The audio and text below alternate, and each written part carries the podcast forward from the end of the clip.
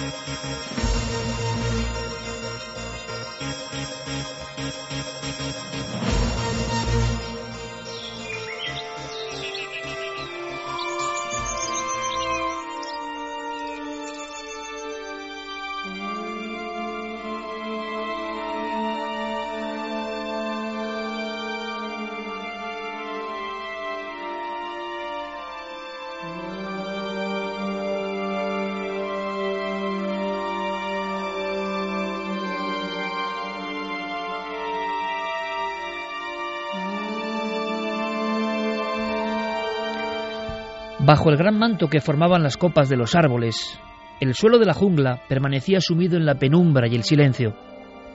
Ni un soplo de aire removía los helechos gigantes que ascendían hasta la altura del hombro. Hagar se enjugó el sudor de la frente, volvió a mirar el resto del grupo y siguió adelante. La expedición avanzaba adentrándose en la jungla del corazón de Sumatra. Ninguno de los miembros pronunciaba palabra, tal y como le gustaba a Hagar.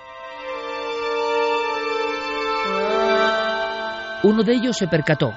Mirad, hay otro. Dos. Allí. Señalaban a la izquierda. En lo alto de la copa de un árbol, un ejemplar de un año hacía crujir las ramas al avanzar junto a su compañero. Se balanceaban con gracia. El orangután de mechón blanco no se apartó. Se columpiaba en el aire sujetándose solo con una mano y ladeaba la cabeza mientras los observaba. Los animales más jóvenes que poblaban las copas de los árboles habían desaparecido. En cambio, el orangután de mechón blanco permanecía en el mismo lugar y los miraba. Estaban a diez metros. Hagar sostenía el micrófono con el brazo extendido. El orangután miró a Hagar emitió un extraño sonido gutural parecido a la tos. Duas. Hagar respondió con un ruido parejo. Duas. El orangután se lo quedó mirando. Sus labios curvados empezaron a moverse y emitió una secuencia de gruñidos. Hostom duas. Barlat.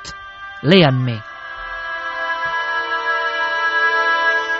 Varios miembros de la expedición hicieron destellar sus flashes al tomar fotografías. El joven ejemplar macho no pareció sorprenderse. Sin embargo, volvió a mover los labios. Gen litzen duas.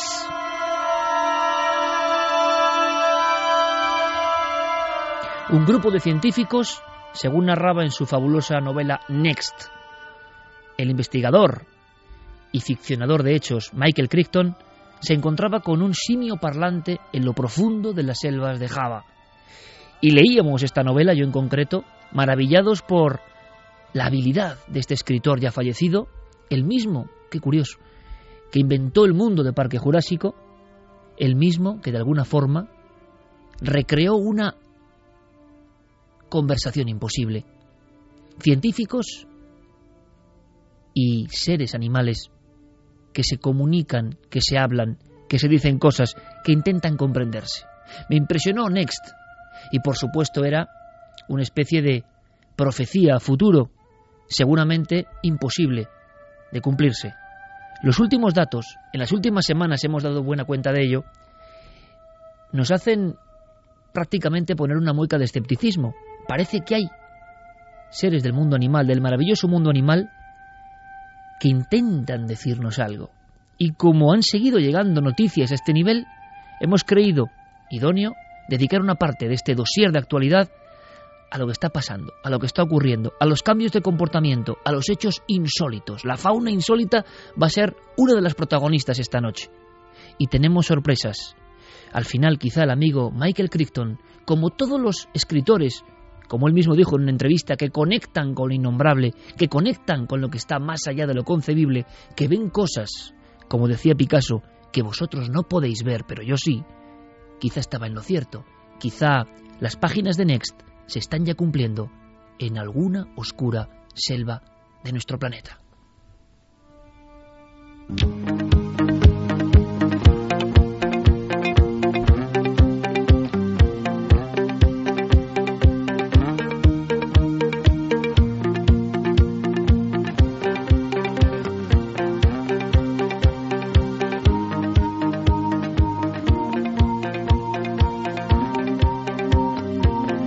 Y ya estamos aquí.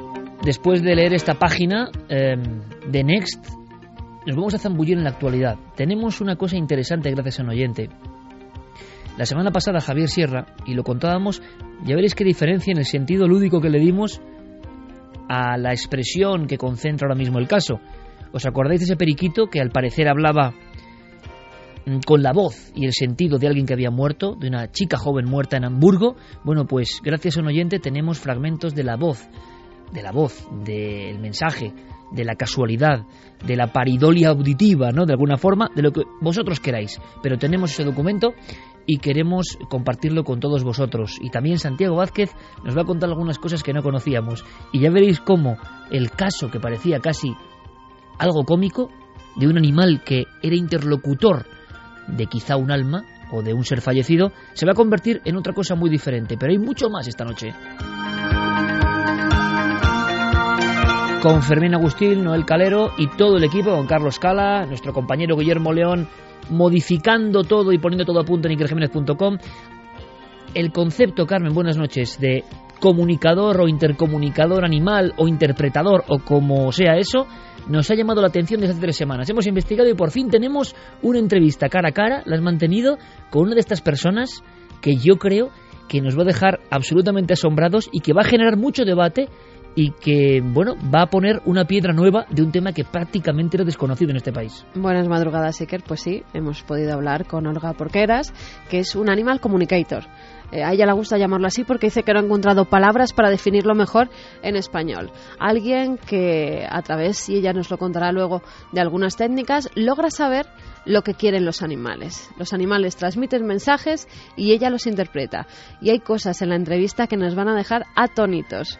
Porque, ¿habéis oído hablar alguna vez de los fantasmas animales?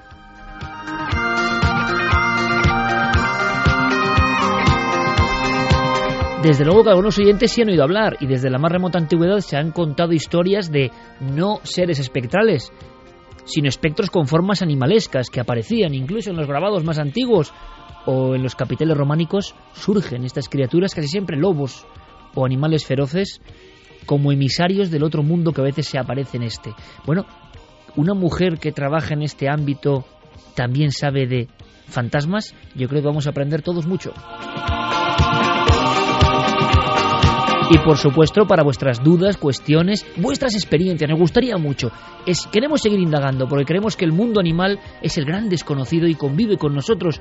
Es de alguna forma otra especie de humanidad, entre comillas, y que sirva esta absoluta aberración lingüística que acabo de hacer para considerar a unos seres que sabemos que tienen afectos, que tienen reacciones, que tienen quizá mensajes, pero que la comunicación todavía pertenece al mundo de la fantasía, aunque muchos parecen trazar ya los primeros nexos. ¿Qué opináis vosotros? ¿Tenéis alguna experiencia que pueda ser interesante? ¿Una de esas experiencias increíbles que se pueden contar esta noche? Suena Nord Star Platinum, como siempre, este himno milenario, y yo pienso que rara es la persona que no haya estado al cargo de un animal, con su afecto, con sus nexos, que no haya sentido precisamente ese clip que une más allá de lo corpóreo, ese clip especial que nos une con ciertos amigos. ¿Os ha ocurrido? Vías de contacto ya abiertas. Vías de contacto, Iker, como siempre, el mail, milenio3 con número arroba cadenaser.com y también Facebook, Twitter y Google Plus. Ahí nos pueden buscar en Nave del Misterio y que tuiteen y Facebooken que nosotros iremos leyendo sus mensajes. Santiago Camacho, compañero, buenas noches. Buenas noches, Iker. Me vas a contar a nivel de animales una historia, tú siempre sorprendente, que yo no conocía. Le veo un poco demudado a Santi hoy, no sé por qué. Eh, quizá porque, claro, reunión del Club Bilderberg y eh, escándalos en la CIA.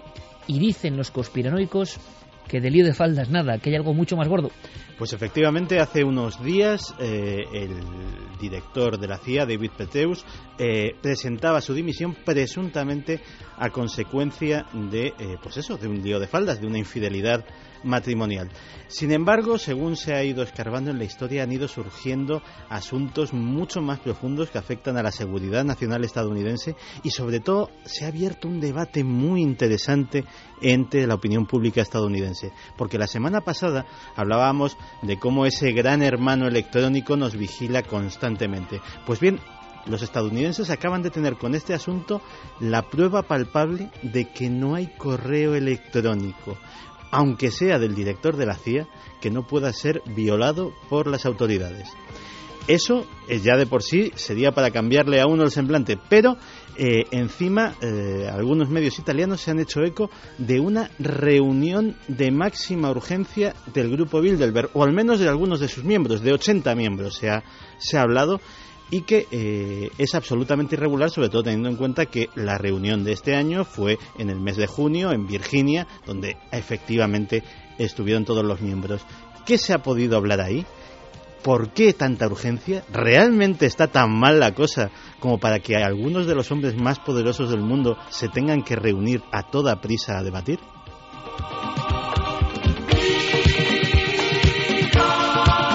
Conectaremos con Turquía. En lo profundo de la Anatolia, la recorrido está nuestro compañero Javier Sierra, muy atento a dos cosas. La franja turco-siria, precisamente donde están algunas de las ciudades más primitivas y misteriosas de la humanidad, está prácticamente en guerra. Arqueología, violencia, símbolos del pasado que tienen que ver con el futuro. Última hora, desde allí la tendremos con Javier Sierra, todo un lujo. Además, esta noche es una noche importante donde mencionaremos algunos libros. Eh, sorteamos tres ejemplares, Carmen, de En Busca de lo Imposible. Ahí está el libro, un libro muy milenario, evidentemente. Sí, además es crónicas de un reportero de cuarto milenio, como no iba a ser otro, es Javier Pérez Campos, lo ha editado Oberón y gracias a la editorial vamos a sortear tres ejemplares para que conozcan las andaduras de este joven reportero que ya se ha metido en más de un lío. Javier Pérez Campos, compañero, buenas noches. Hola Iker, buenas noches. Enhorabuena, felicidades. El libro ya está en toda España. En busca de lo imposible. Tendremos que charlar sobre él, sobre el sentido profundo de ese libro, de la aventura, pero estamos todos muy orgullosos. Yo creo que es un libro de verdad maravilloso. Es un libro que yo me he bebido y que me ha recordado muchísimas cosas y es un libro que enlaza con una antiquísima tradición del reportero absorbido, obsesionado y viviendo el misterio en su escala más humana, más auténtica, más eh, insobornable. Y eso es maravilloso. Así que te damos todo el equipo la enhorabuena por este libro en busca de lo imposible, ya en todas partes, pero se lo dedicarás a tres amigos, por lo menos esta noche, ¿no? Pues muchas gracias por esas palabras, Iker. Sabes que bueno, pues ha sido muy emocionante el proceso, esas largas horas de investigación, tanto a pie de, de campo como en las hemerotecas, redescubriendo historias ya olvidadas. Y bueno, pues es emocionante también que lo lean ahora, que la gente empiece a viajar conmigo en el coche prácticamente al lado en ese viaje en busca de lo imposible. Pues qué bien, Javier, nos eh, alegra muchísimo. Eh, tres ejemplares esta noche. Quizás soltemos, vayamos soltando, si te parece, de vez en cuando, anécdotas, sensaciones de esos viajes. De momento, hoy una en Melilla que tiene que ver con un caso muy reciente que está pasando y que nos va a dejar, como siempre, boquiabiertos. ¿Por qué? Porque cada semana pasan cosas. Cada semana pasan cosas entrelazadas entre el hoy del misterio y la historia del ayer. Es una historia tremenda, Iker, además de última hora, que ha salido publicada en los principales medios de comunicación de Melilla, un antiquísimo edificio que está directamente relacionado con el desastre de Anual, que además, eh, bueno, pues por allí han pasado eh, víctimas de esa, de esa tragedia y vamos a conocerlo de primera mano porque además, como digo, es muy posible que en noches como la de hoy el misterio siga cobrando forma por sus pasillos.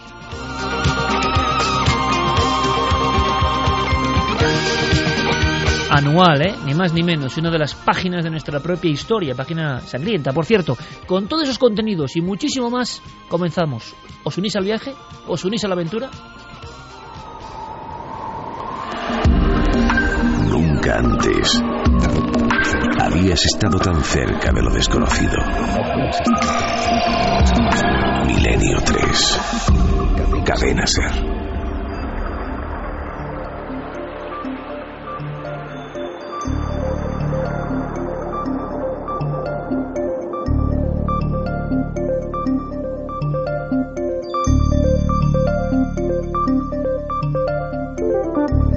Especialistas mundiales aseguran que el comportamiento de los animales está variando. Hablan de ese cambio climático que ya sería un debate, primero entre los negadores o negacionistas del cambio y los que están absolutamente convencidos dentro de la propia ciencia. Sería un buen debate, repito aquí. Por otro lado, los que dentro del cambio climático hablan de calentamiento global y los que ya hablan de glaciación. Ojo, uno piensa, ¿tanta diferencia? ¿Cómo es posible? ¿Será como casi siempre que no sabemos nada de la impredecible madre naturaleza? ¿Qué está pasando en los seres que llevan muchos más años que nosotros en este lugar llamado Gaia?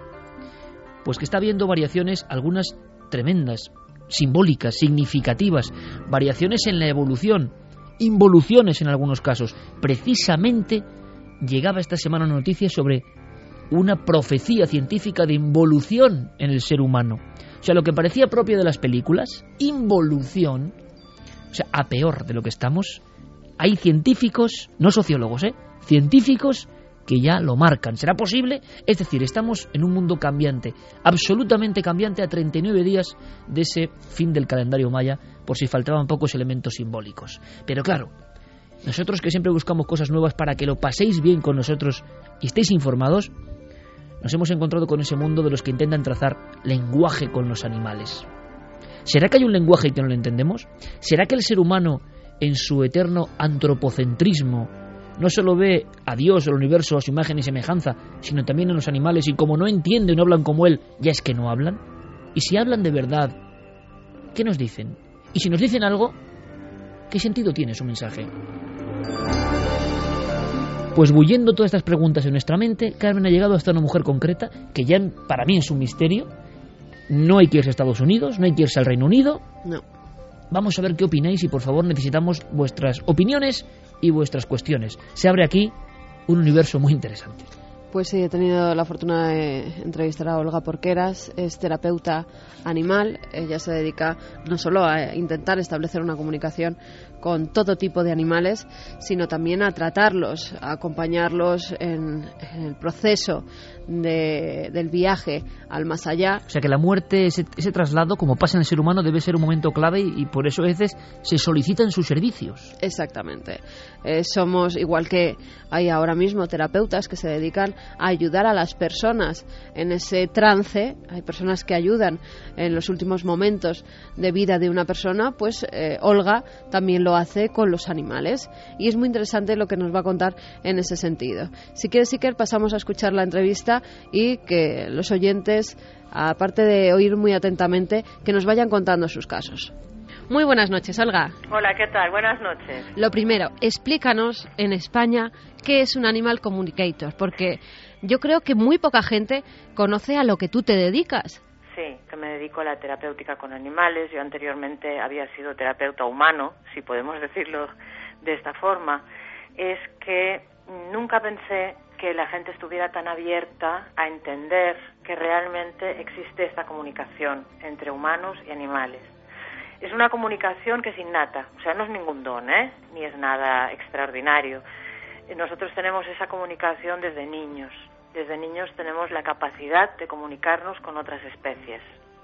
Una capacidad que en un momento dado, cuando dejamos de ser niños, perdemos en cierta forma. No, no la perdemos, se duerme.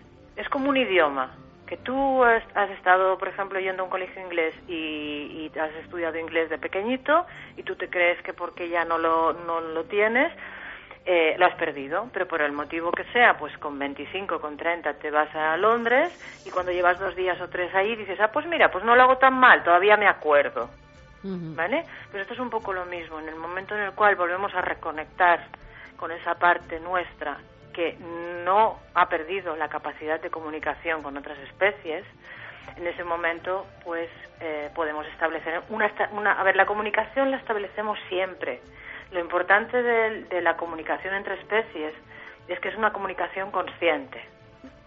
Y Olga, ¿cómo te das cuenta que tú tienes esa capacidad dormida y en un momento dado se despierta? Yo me doy cuenta hace unos cuantos años por un, por un motivo. Yo entré en una noche oscura del alma muy dura, muy, muy dura.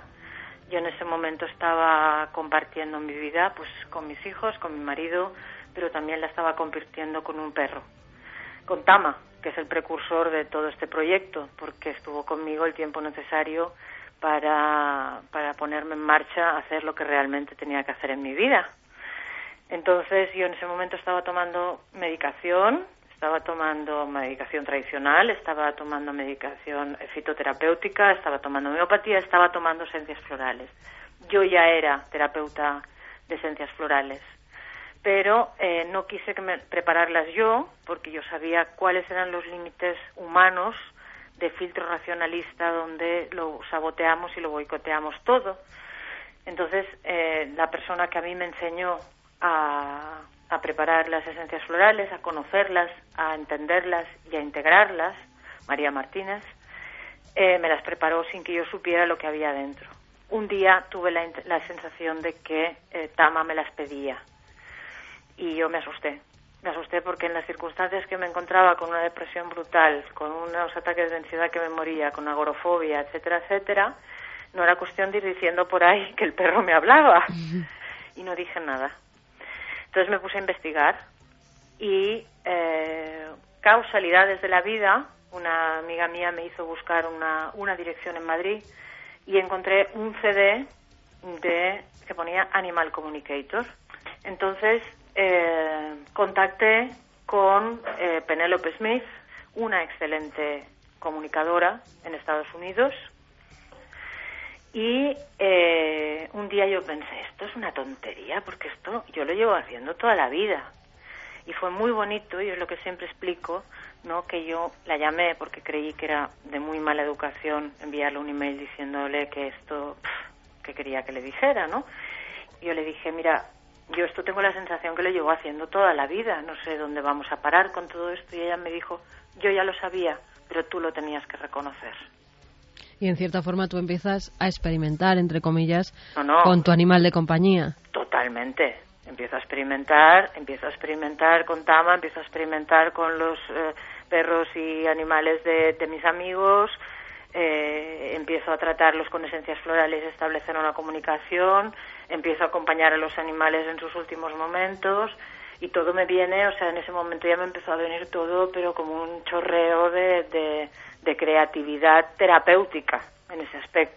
Olga, cuando a ti te llega gente, por ejemplo, con su perro, y te dice, tenemos un problema, o bien porque sea un perro adoptado y no logra adaptarse, o bien porque tenga algún tipo, pues, que muerde a todo el mundo que entra en casa, ¿cómo tratas tú cuando te llega un animal? ¿Qué, es lo primero que haces? Mira, lo primero que hago, yo siempre establezco una comunicación. Es una comunicación que la puedo hacer in situ o bien la puedo hacer a través de una fotografía. Yo personalmente prefiero trabajar a través de una fotografía y te explicaré el por qué. El por qué es porque eh, yo tengo unos serios problemas de concentración entonces, cualquier. Em, yo, soy, yo tengo una dislexia importante, cosa que me perjudicó muchísimo en la época escolar, pero ahora lo agradezco montones porque me ayuda a desarrollar más la intuición, la parte intuitiva que la parte intelectual. Pero eh, yo necesito encontrar el momento. Eh, no todos los momentos son adecuados para establecer una comunicación. Y lo que siempre pido, más que nada, es establecer esa comunicación estando yo sola con el animal. Porque los animales son como los niños pequeñitos. Cuando están con los papás o están con los responsables, son de una, se comportan de una cierta manera y cuando los responsables o los papás se van, realmente son como realmente son y se expresan como realmente se tienen que expresar, como realmente sienten yo lo primero que hago es establecer una comunicación para tener, por decirlo de alguna manera, un informe de lo que ha ocurrido. Siempre normalmente trabajo con las dudas o preguntas del responsable del animal, eh, que luego se deriva por donde se deriva. No siempre, no todas las veces la comunicación se puede establecer por un motivo, porque eh, ellos no son manipulables y al igual que tú me llamas por teléfono y yo puedo cogerte el teléfono o no cogértelo, ellos también te pueden decir no quiero establecer esta comunicación y tú sí lo tienes que respetar. O quizá en ese momento no y luego más tarde sí. Es una, es una comunicación, Olga, eh, que no es telepática como lo pensamos o como lo podemos eh, vivir nosotros a nivel cerebral, sino de alma a alma. Cuéntame cómo es esa comunicación de alma a alma que tanto me ha llamado la atención. La telepatía, a ver, de alguna forma se tenía que explicar, ¿vale? en libros, de alguna forma se tenía que explicar en películas. Entonces, tenemos un concepto de, telepatía como, como tú estás aquí, igual que estamos hablando por teléfono, nos podemos hablar tal cual. Eh, la, la comunicación se establece. Los animales tenemos que pensar que ellos piensan, por decirlo de alguna manera, en imágenes. Por eso los grandes comunicadores, para mí los mejores comunicadores son las personas autistas porque sus parámetros de pensamiento funcionan exactamente igual que los animales, por, imágenes fijas. Nosotros tenemos, los que no somos autistas, tenemos, nos montamos toda una película, pero ellos son como pam pam, como diapositivas que van pasando fijas. Entonces ellos te mandan una imagen. Entonces tú la puedes recibir o por imagen, esa comunicación, o por sensación, o por emoción. Evidentemente la mente tiene su papel a jugar ahí. Y ese papel que tiene a jugar ahí es que la mente va a poner palabras a esa comunicación porque es nuestra forma humana de transmisión de ideas, de emociones, etcétera, etcétera, etcétera. En estos casos que has tratado a lo largo de todos estos años, Olga, ¿cuál es el caso, mm, no sé si decirlo, más grave, más complicado, eh, con el que te hayas comido más la cabeza que se te ha presentado? Un caso que me va a ser muy difícil de olvidar, gracias a Dios es un caso resuelto. Una mujer que me llamó que no sabía por qué eh, desde hacía tres meses aproximadamente, cuando entraba su marido en casa, eh, tenían una Doberman, tienen, vaya, una Doberman, porque fue un caso que yo seguí, eh, que era como un peluche, o sea, no, no os penséis que era ningún perro agresivo ni cosas de estas, ¿no? ella entraba su marido en casa y se escondía el caso fue que yo pedí a la mujer quedarme sola con ella, ahí sí establecí la comunicación eh, cara a cara con el animal y la primera impresión que tuve fue la de una violación. En ese momento yo pensé, Olga, se te está yendo la pinza y a ver cómo manejas esta historia. Le hice una fotografía, me la llevé a casa, la estuve estudiando durante mucho, estuve, estuve comunicando con ella durante tiempo, y durante tiempo me refiero un par de días, ¿eh? para ver si ese mensaje cambiaba. Entonces yo pregunté si había sido una perrita adoptada, me dijeron que no, que había sido una perrita comprada y que la habían tenido desde cachorro y yo, claro, yo dices, wow, ¿cómo haces esto, no? Yo en ese momento tenía la consulta en Barcelona le dije a la mujer que igual que había hablado con ella, que quería hablar con el marido, pero que no tenía tiempo de ir a su casa. Mentí. Mm. Lo que quería era que el marido viniera a mi consulta y hablar con él, ¿no? Entonces, como yo siempre digo que yo solamente trabajo en beneficio del animal, lo que ocurra a partir de ahí no es mi historia ya, porque realmente a mí lo que me interesaba era sacar el animal de, de esa situación, saber exactamente qué pasaba y yo me la estaba jugando y por las circunstancias me la estaba jugando mucho.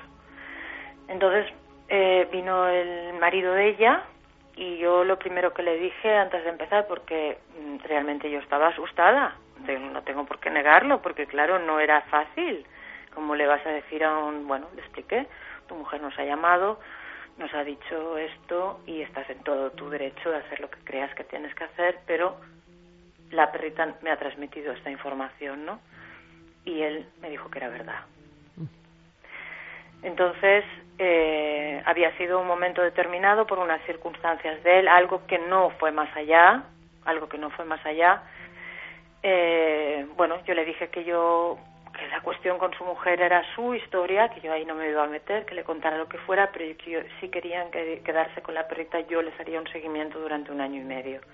Y así lo cumplí gracias a un educador canino y con, mi con el tratamiento que yo le, le puse, eh, todo volvió otra vez a su...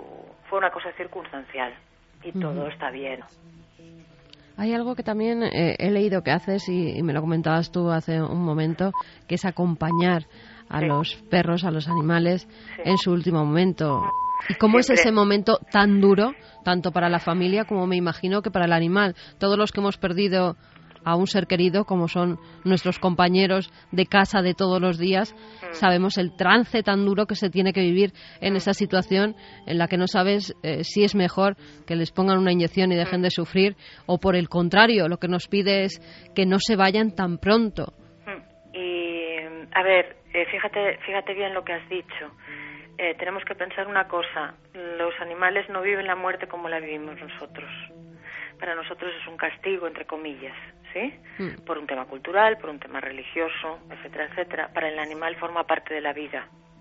Entonces, lo que nosotros entendemos, entendemos como sufrimiento, en ellos no está el sufrimiento, porque el sufrimiento es una cuestión mental nuestra, es una cuestión. eh, le añadimos sufrimiento al dolor, ¿vale? Entonces, ahí vuelven a ser grandes maestros de lo que la- lo son en vida y lo son también en el tránsito de la muerte.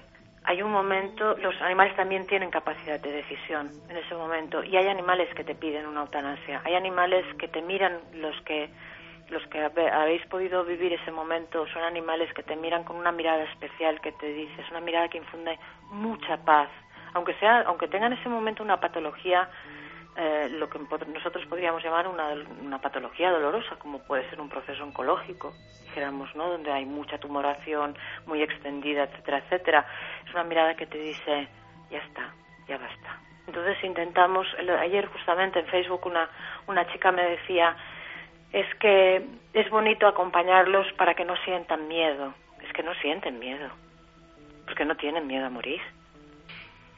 Olga, hay una, una pregunta que tal vez te llame la atención, pero en nuestro programa toca todo tipo de misterios. Los animales son un misterio. Mm, claro. Eres una persona que se ve que es muy sensible, con lo cual te puedes acercar y lo, lo vemos con tus palabras más a los animales, pero también ese acercamiento ha hecho que algunos animales, a lo mejor tuyos, eh, Tama, con, de las que nos hablabas al principio, después de pasar al otro lado, te han venido a hacer una visita. ¿Tú has visto algún fantasma, entre comillas, animal? Sí. Tama constantemente está aquí todavía. Muchas veces viene. Pero yo como comunicadora, respetando mucho el trabajo de los demás, ¿eh? Yo no establezco comunicaciones una vez el animal ha muerto. Y te explicaré el por qué. Porque esas comunicaciones normalmente siempre son en beneficio del humano. No sé quién para, para, para hacer ese trabajo de medium. Hace un par de años eh, murió una perrita que yo tenía, bueno, que teníamos en casa, Gypsy, y ella, por ejemplo, aparece, está siempre al lado de mi hija, que ya no vive conmigo, mi hija es mayor, ya, ya está emancipada, y siempre está con ella, pero está con ella por un proceso de vida que tuvieron conjuntas en un momento determinado, porque Gypsy, mira, fue una muerte especial, porque Gypsy mm, ya tenía 13 años, una perra muy mayor, porque era muy grande, ¿eh? Era, o sea, pero murió sana. Y por una historia de en un momento determinado de mi hija, Gypsy decidió sacrificarse y una mañana apareció muerta. Se durmió y no se despertó, porque ella sabía que si Gypsy no, o sea, Gypsy sabía que si ella no se ponía a dormir, eh, mi hija no se iría de su lado y mi hija en ese momento dado tenía que salir.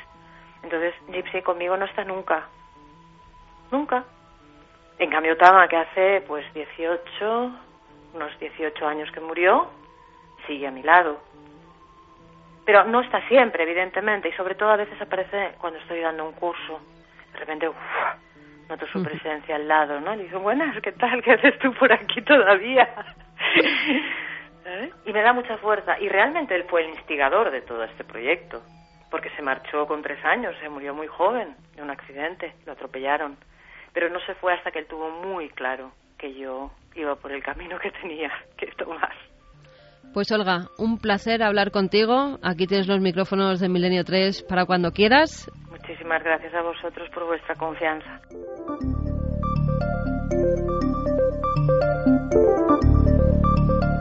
Dos y cuatro minutos. Aquí estamos todo el equipo, hay que decirlo, con una gran cara de perplejidad ante lo que hemos escuchado a lo largo de estos 15 minutos de entrevista que ha mantenido Carmen con esta Animal Communicator. Eh, de verdad que es un mundo que no conocíamos, que puede parecer, evidentemente, un cúmulo de imaginaciones, de fantasías. Bueno, como pasa con los animales, ¿no? Y con los seres humanos, ¿no? Hay personas que dicen tener cierta mediumidad o hay terapeutas que ayudan en ese trance de la muerte, pero hemos escuchado algunas cosas muy interesantes y estoy seguro que es un tema tan polémico, contado con mucha naturalidad, que puede dar origen a un sinfín de opiniones. Desde luego, eh, la escena que he contado de, de la perrita Doberman es como un golpe. Empezábamos con Next, ¿no? De Michael Crichton, pues parece de novela. Y por otro lado, también esa sensación de que los animales, evidentemente, su concepto de la muerte tiene que ser diferente del nuestro. Ella decía, en este caso son maestros, ¿no? Maestros de tantas cosas los animales. Imagino que los humanos también somos maestros de otras cosas, ¿no? Pero me he quedado perplejo absolutamente, como seguro gran parte de la audiencia. Y con esa especie de doble duda, ¿no? Bueno, esto es un cúmulo de fantasías bien intencionadas o realmente habrá algo más. ¿Qué opinión tenéis, compañeros? Santi, que te veo ahí taciturno. Uf, esto, a ver por dónde empezamos. Yo, el fondo de toda esta historia, mm, es que me lo tengo que creer por la sencilla razón de que, como muy bien has dicho en la introducción de, de esta entrevista, todos los que hemos tenido estrecho contacto con animales sabemos de ese vínculo y sabemos de, esa comunicación, de esa comunicación incluso, eh, como muy bien decía, decía nuestra invitada, telepática. Es decir, muchas veces no tienes que hacer un gesto, no tienes que hacer eh, que pronuncie una palabra, tu animal sabe lo que estás pensando y actúa en consecuencia. La primera vez dices es casualidad, la segunda te asombra, la decimotercera lo tomas como algo tan habitual y tan cotidiano que no le das la menor importancia. Es que cuentas con ello, de hecho, o sea, no, se te ocurre pensar que no vas a obtener la, la reacción recibida. Claro, digamos que la historia que nos acaban de contar es esto mismo, pero en esteroides, o sea, ya eh, hipertrofiada a unos niveles que mm, abriendo mucho la mente, yo me lo creo, pero me cuesta, ¿eh? o sea, te lo, te lo, aseguro. Yo estoy pensando ahora mismo que, mm, que habrá personas que tengan esa sensación eh, y también observo el comportamiento con los animales que solo las personas con cierta sensibilidad y hay umbrales que se nos escapan logran trazar esta sintonía, ¿no? Real o imaginada por el ser humano y compartida por el animal con ciertos gestos. Es decir, todo esto es una especie de, de puzzle de ilusiones que se hace alguien porque tiene cierta sensibilidad. Uno ve a determinadas personas o profesiones cómo tratan a los animales y claro que también tienen un perro o también tienen un gato. Sobre todo con los perros que... Y dices, bueno, claro, pero la forma de tener un perro no tiene nada que ver con la que yo comprendo que es tener un perro, ¿no? O ser compañero de un perro, no tiene nada que ver. Hay personas que tratan a los animales como puros objetos que les sirven para un fin, que los tratan siempre como animales y sin embargo personas prácticamente nos incluimos y seguro que muchos oyentes también, que consideran anima al animal como alguien igual casi a él, con derechos, con sensibilidad, eh, con enfados, con afectos. Claro, son mundos muy diferentes. Y yo digo, ¿todo este mundo está ahí o pertenece al ámbito de las personas que con ese umbral de sensibilidad, como en otros campos de la realidad, logran ver lo que nadie puede ver? Yo no lo sé.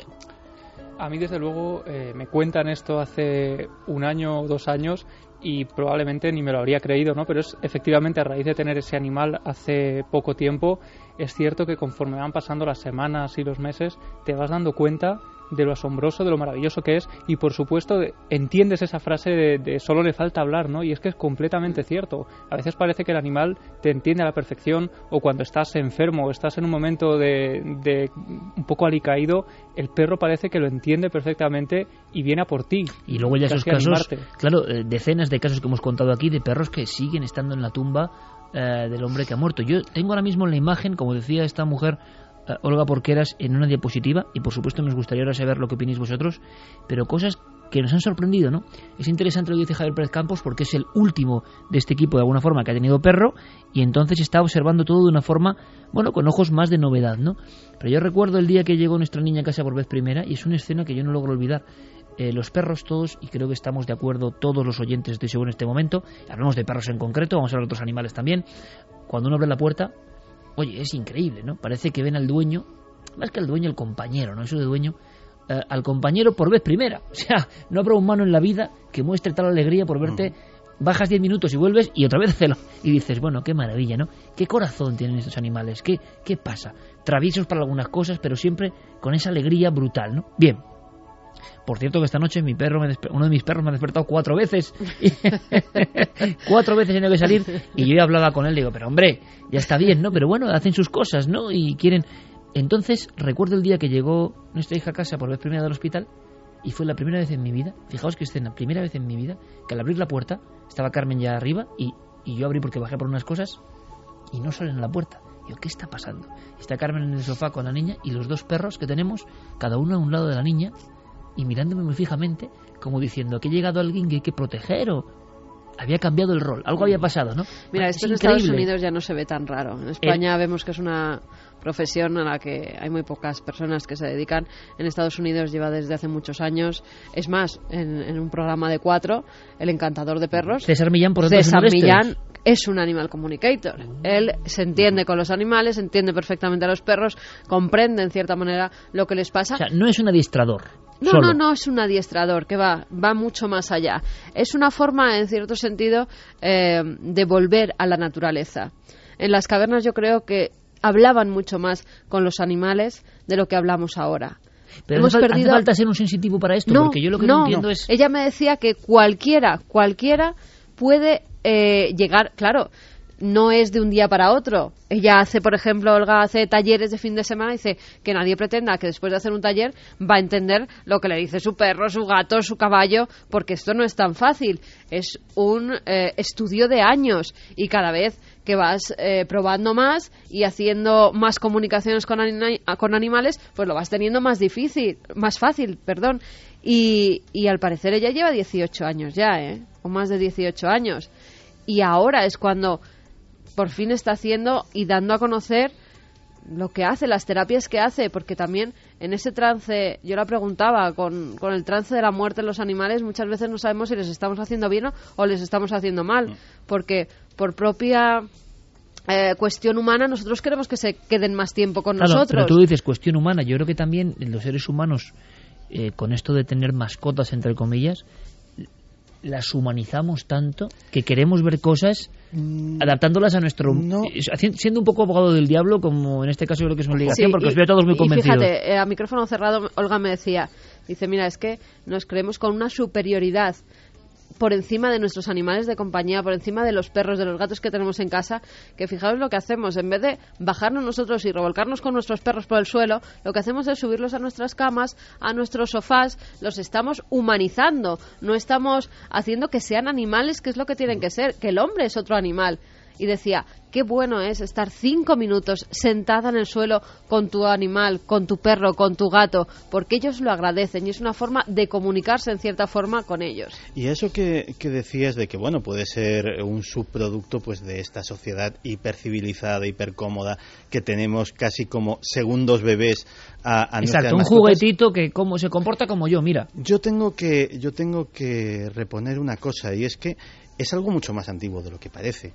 Eh, verás, eh, la relación que tenían, y eso eh, aparece sobre todo en el mundo del esoterismo y en el mundo de la magia, la relación que tenían brujos, hechiceros, brujas con el familiar. El familiar era un animal, era un gato, era una lechuza, era un cuervo, era un animal con el que se tenía una relación especial, que les ayudaba en cierto sentido, porque también les ayudaba a colocar ese estado de conciencia que necesitaban para su magia, ese estado de conciencia primigenio, a, a sintonizarlo a su nivel, a sintonizarlo a su nivel animal. Mm, Yo voy a hablar por experiencia propia, pero creo y con alguien eh, y con gente que, que tiene más de un animal eh, me ha comentado la misma experiencia. Creo que no es algo tan tan particular eh, tan particular mío o de, o de un par de personas más que conozco. Tú puedes tener varios animales en casa. Puedes tener eh, varios animales, incluso de diversas especies. Quererlos a todos, jugar con todos, tratarlos bien a todos. Pero muchas veces hay uno, uno de ellos, que sabes que es el tuyo. Que tienes una relación especial. Y no digo, no voy a decir que es una extensión tuya por no ponerme precisamente muy por encima, pero sí que hay una relación simbiótica muy particular. Que tú le enseñas cosas y él en el fondo también te enseña cosas como todas las cosas que se perciben a un nivel muy profundo, a un nivel muy espiritual, es muy difícil de, explicar. Pero yo creo que esa relación, eh, mucho antes de que existiese el concepto mascota, ya existía. El pastor con su perro. el pastor con su perro no tenía una relación de herramienta. El perro no era una cosa para llevar las ovejas. El perro era un compañero, el perro era un camarada, el perro era la única compañía que tenían en las solitarias noches del monte y el perro terminaba siendo un hermano y mm, pastores eh, grandes como castillos llorando a lágrima viva, porque o bien de viejos, o bien de muerte natural, o bien por la dentellada del lobo, habían perdido a su perro, pues han visto muchos y hay muchos eh, grandes poemas eh, pastoriles, valga la redundancia, dedicados a eso. Muy interesante, como siempre, Santi, yendo un poco más atrás en la historia, en el sentido de que esto no puede ser una butad, ¿no?, de nuestros tiempos modernos, e incluso el pacto de los lobos, ¿no?, el famoso pacto que nadie sabe exactamente cómo el hombre domestica al perro, en ese momento de la historia no muy bien eh, preciso, contado, mm, analizado, donde algunos especímenes de lobo se pasan al lado del hombre, se convierten en compañeros de alguna forma del hombre. Hay muchas teorías sobre esto y se convierten también en, guardianes en las noches ¿no? y en cazadores para el hombre. Eh, en los primeros cazadores con sus perros contra otros que siguen siendo de alguna forma hijos de la naturaleza y que no quieren saber nada con el hombre, ¿no? Eso es todos los misterios importantes de la zoología y la etología, el llamado pacto de los lobos. ¿Cuándo pasó? Tampoco está muy claro, pero hay una frontera entre el paleolítico y el neolítico que, que ocurre y encontramos esas tumbas maravillosas de familias enteras con su perro en el paleolítico y en el neolítico, como si el perro fuese una parte más. Ha habido casos, ¿verdad?, en los últimos años con su propio y pequeño ajuar, hasta con sus huesos. Huesos de comer, me refiero. Tumbas medievales también. Sí, pero medievales lo entiendes, el, el, eh, vas a Sigüenza y ves el doncel o ves tantos otros con su perro compañero en el más allá. Interesante, ¿eh? Compañero, esto un poco simbólico como decía Santi, compañero en el más allá. Pero claro, irte al neolítico, paleolítico y ver tumbas de 12.000 o 25.000 años y de repente se encuentran y podéis sondear en internet a guerreros fieros, ¿no? Que los imagines con su ajuar y al lado su perro al que le han guardado la comida de ultratumba, entonces tú ves que ese clan, que podemos considerarlo muy bárbaro, resulta que tiene un efecto muy especial por los animales. Hay unos nexos, ¿verdad?, que no se acaban de entender. ¿Qué dice nuestro público? Vamos a escucharles que seguro que tienen muchas ganas además de escuchar, de escuchar al periquito de Hamburgo hay todo tipo de, de, opiniones, algunas, pues bueno, que no se creen nada de, lo, de lo que hace esta mujer. Yo creo que Olga eso ya lo tiene más que superado, ¿eh? porque tantas veces ella misma se ha preguntado que si estaba loca por lo que le estaba pasando y por esa comunicación que establecía. claro, pero hay una cosa muy sencilla. Si preguntamos ahora mismo a un etólogo, a un estudioso científico del comportamiento de los animales o a un zoólogo, evidentemente, yo no sé quién tiene la razón, pero evidentemente se va a manejar en unos parámetros y no va a salir de ellos su mentalidad le impide salir de ellos. Y alguien un poco libre, dices, puede exagerar o no, pero ojo, como en otros ámbitos de la vida, puede estar viendo cosas que los demás, por sus prejuicios, nunca van a aceptar. Una de las personas que creía un poco más allá que se podía ver con los animales era Félix Rodríguez de la Fuente. Y él lo decía y lo contaba a los niños. Por eso aquel eslogan, ¿no? Que él quiso desde el principio ponerse, ¿no? Félix, el amigo de los animales. Ahora muchos científicos, etólogos, catedráticos, todos muy sesudos, se preguntarán ¿y por qué nosotros nunca hemos llegado a ser Félix? ¿Por qué nunca hemos llegado a ser Félix? Seguramente porque Félix sí creía que los animales podían hablar más allá de los libros, ¿no? Y más allá de las recetas científicas. Por eso llegó a ser quien era. Daniel García nos dice buenas noches milenarios. Había un profesor en mi instituto que decía que los animales no tenían alma. No estoy de acuerdo. Son uno más entre nosotros. Rosa María Portal dice, me he quedado perpleja y muy emocionada antes de oír a vuestra invitada. Yo tengo una perrita Bull Terrier que tiene 14 años. Desde el principio nos hemos entendido con tan solo mirarnos. Ha superado un cáncer de mama, pero ya está próxima a su marcha. Esta raza, dicen los veterinarios, que no vive más de 8 o 10 años.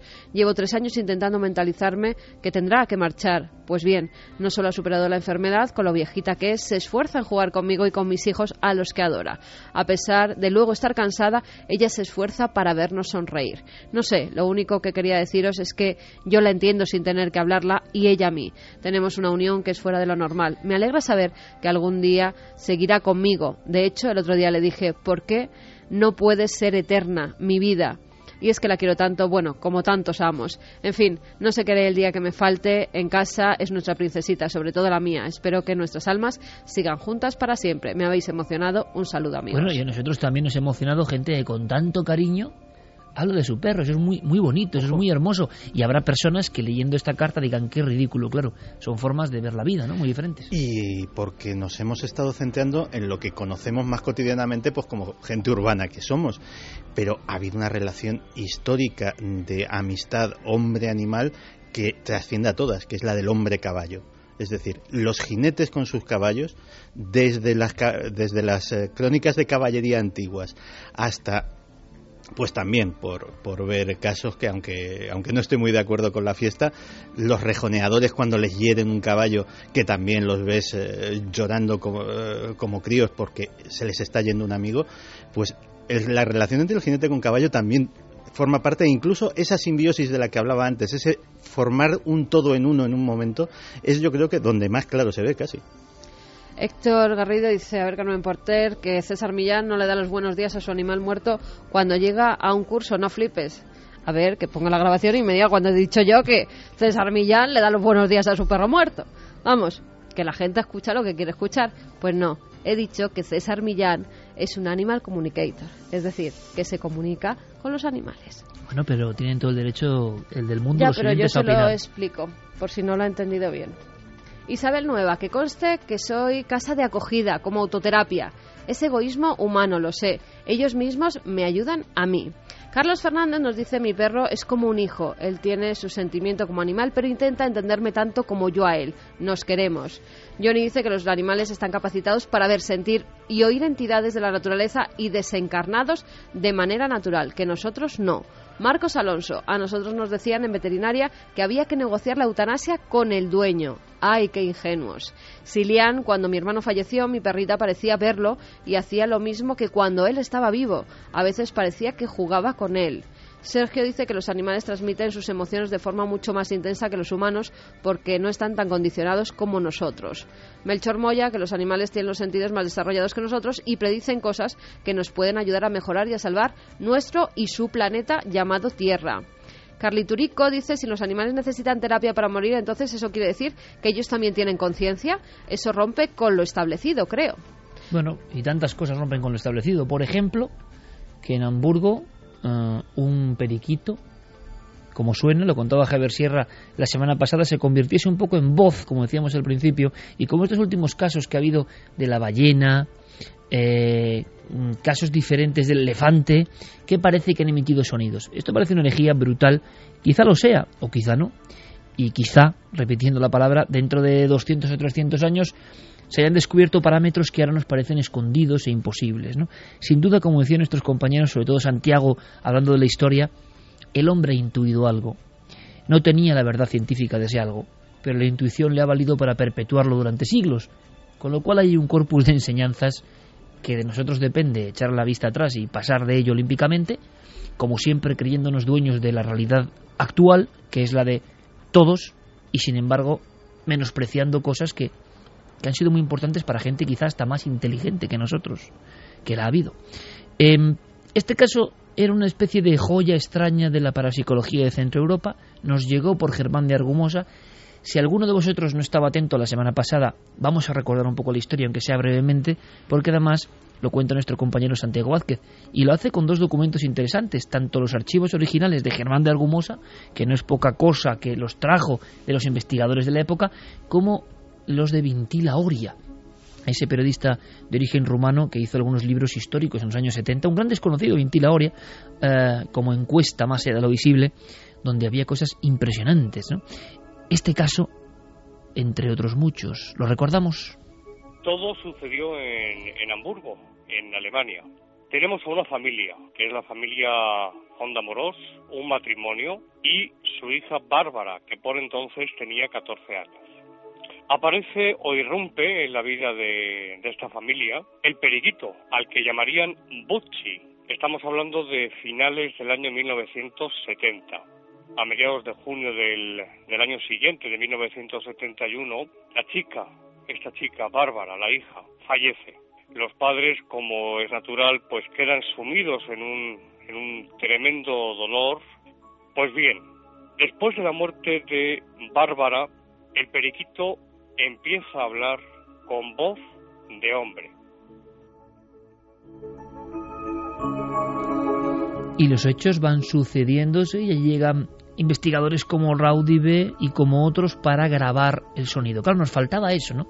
Javier Sierra nos contaba la historia como uno de esos clásicos que habíamos escuchado tiempo A, pero se grabaría aquel mm, diminuto ave que intentaba poner voz humana y eso ha quedado registrado y podemos escucharlo ahora. Sí podemos, pero antes Santi tiene algún dato más. Es cuando entra en escena la propia chica, Bárbara, que a través del periquito dice lo siguiente. Son palabras que aparecen en un magistral libro del gran Vintila Oria, titulada Encuesta detrás de lo visible, aparecen estas palabras. Ich bin Bárbara. Es decir, yo soy Bárbara. 2 y 25 Milenio 3 y por supuesto la opinión libre, la vuestra. Y queremos saber ese feedback con todos vosotros porque es un documento histórico que ya se emitió en el mítico turno de noche con nuestro añorado compañero Juan Antonio Cebrián. Ahí iba muchas noches, y lo recuerdo como oyente perfectamente, principios de los 90, el profesor Germán Argumosa. Y tenía algunas de las grabaciones. Y gracias a un oyente, que es, si no me equivoco, Pedro Cabrera, ¿verdad, eh, Javi? Pedro Cabrera, ha tenido la paciencia de revisar todos los viejos cassettes para llegar al documento y mandárnoslo. Por supuesto, siempre citando, como hacemos nosotros, y para que lo disfrutéis, para que os sobrecojáis. Atentos compañeros porque es Germán Nergomosa el que da paso a la grabación de su colega Raudive. Y claro, es muy estruendoso esto, ¿eh? Uno dice, parece una psicofonía, nunca mejor dicho, es como una psicofonía. Pero se entiende algo. Si es el periquito me da miedo, ¿eh? Si es el periquito me da miedo. Escuchemos. La expresión es esta en alemán. Ich, gut, totti, mami, sin. ¿Qué significa? Está bien, los muertos, mami, ven. Repito. Está bien. Los muertos, mami, ven. Vamos a escuchar.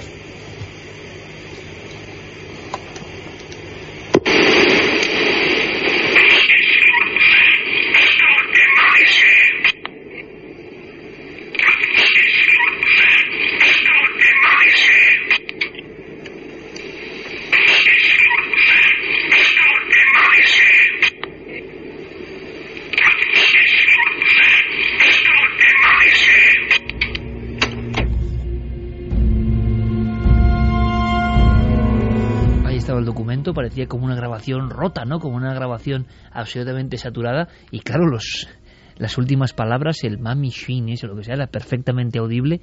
Ahí está el documento. Eh, ¿Lo escuchamos por si acaso de nuevo? Vamos a escucharlo para tenerlo muy claro. Lo ponía tres veces Germán Dargomosa. Sobre todo, fijaos que al principio parece, sí, como unos... Eh, como ese piar, ¿no? Esa especie de... Pero luego se transforma en algo demasiado humano. Demasiado humano, digo yo, pero no lo sé. Escuchad y queremos vuestra opinión.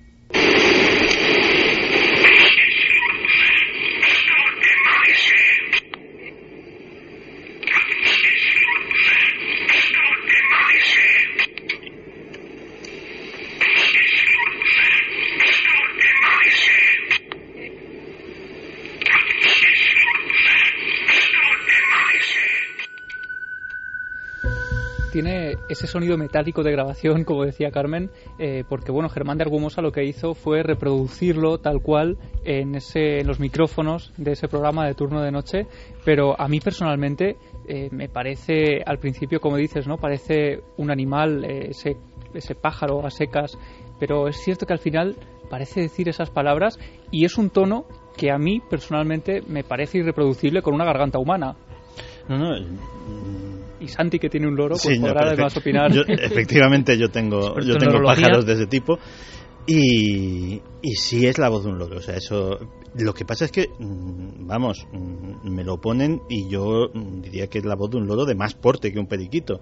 Es decir, yo he tenido periquitos, tengo, tengo periquitos. Suena muy fuerte. algunos hablan. No, no, y, se, los periquitos eh, no suelen ser tan habladores como otras especies de loros, pero pueden aprender a, decir cuatro cosas, sobre todo si están en compañía de loros mayores que, que hablan por imitación. Y, la voz suele ser eh, una voz de pito, por entendernos, muy acorde con su tamaño, una voz muy muy aflautadita. Eh, esta voz era gruesa, o sea, de jolín con el periquito. De hombre, ¿no? Y de hombre como, como adulto. Sí, sí, sí, de hombre. Desde luego daba mensajes, pero aquí voz como de la niña, no, ¿no? Pero y, era, los muertos pueden ver, ¿no? En este caso tiene esa voz de hombre pero Santiago Vázquez nos contaba a micrófono eh, cerrado que en ocasiones la familia aseguraba que el periquito hablaba con la voz de la hija y bueno, llegaba a tal punto de parecer profetizar cosas que incluso llegó a profetizar su propia muerte. El periquito dijo el día que iba a fallecer y falleció ese mismo día.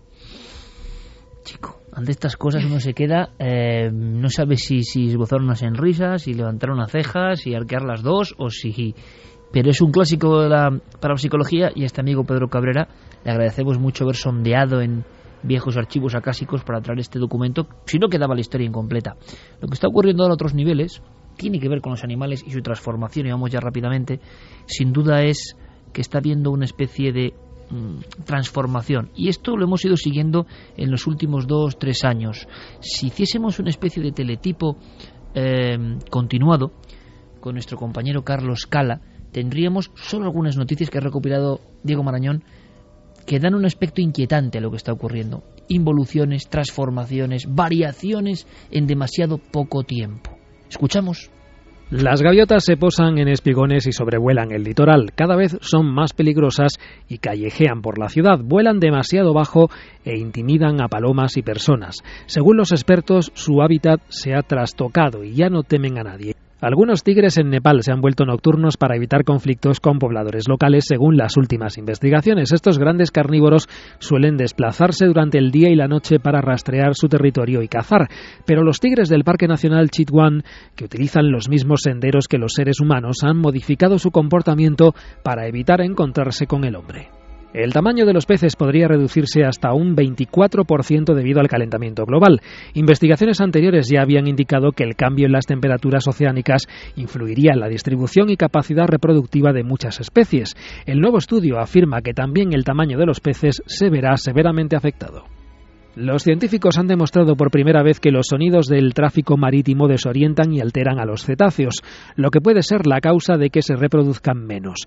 Las ballenas utilizan sonidos de baja frecuencia para comunicarse en el océano y ahora podrían estar estresándose por el excesivo ruido en los océanos. Un nuevo estudio señala que el cambio climático podría estar modificando el curso de la evolución en los anfibios, llevando a estos animales a cambiar sus comportamientos para adaptarse a la escasez de precipitaciones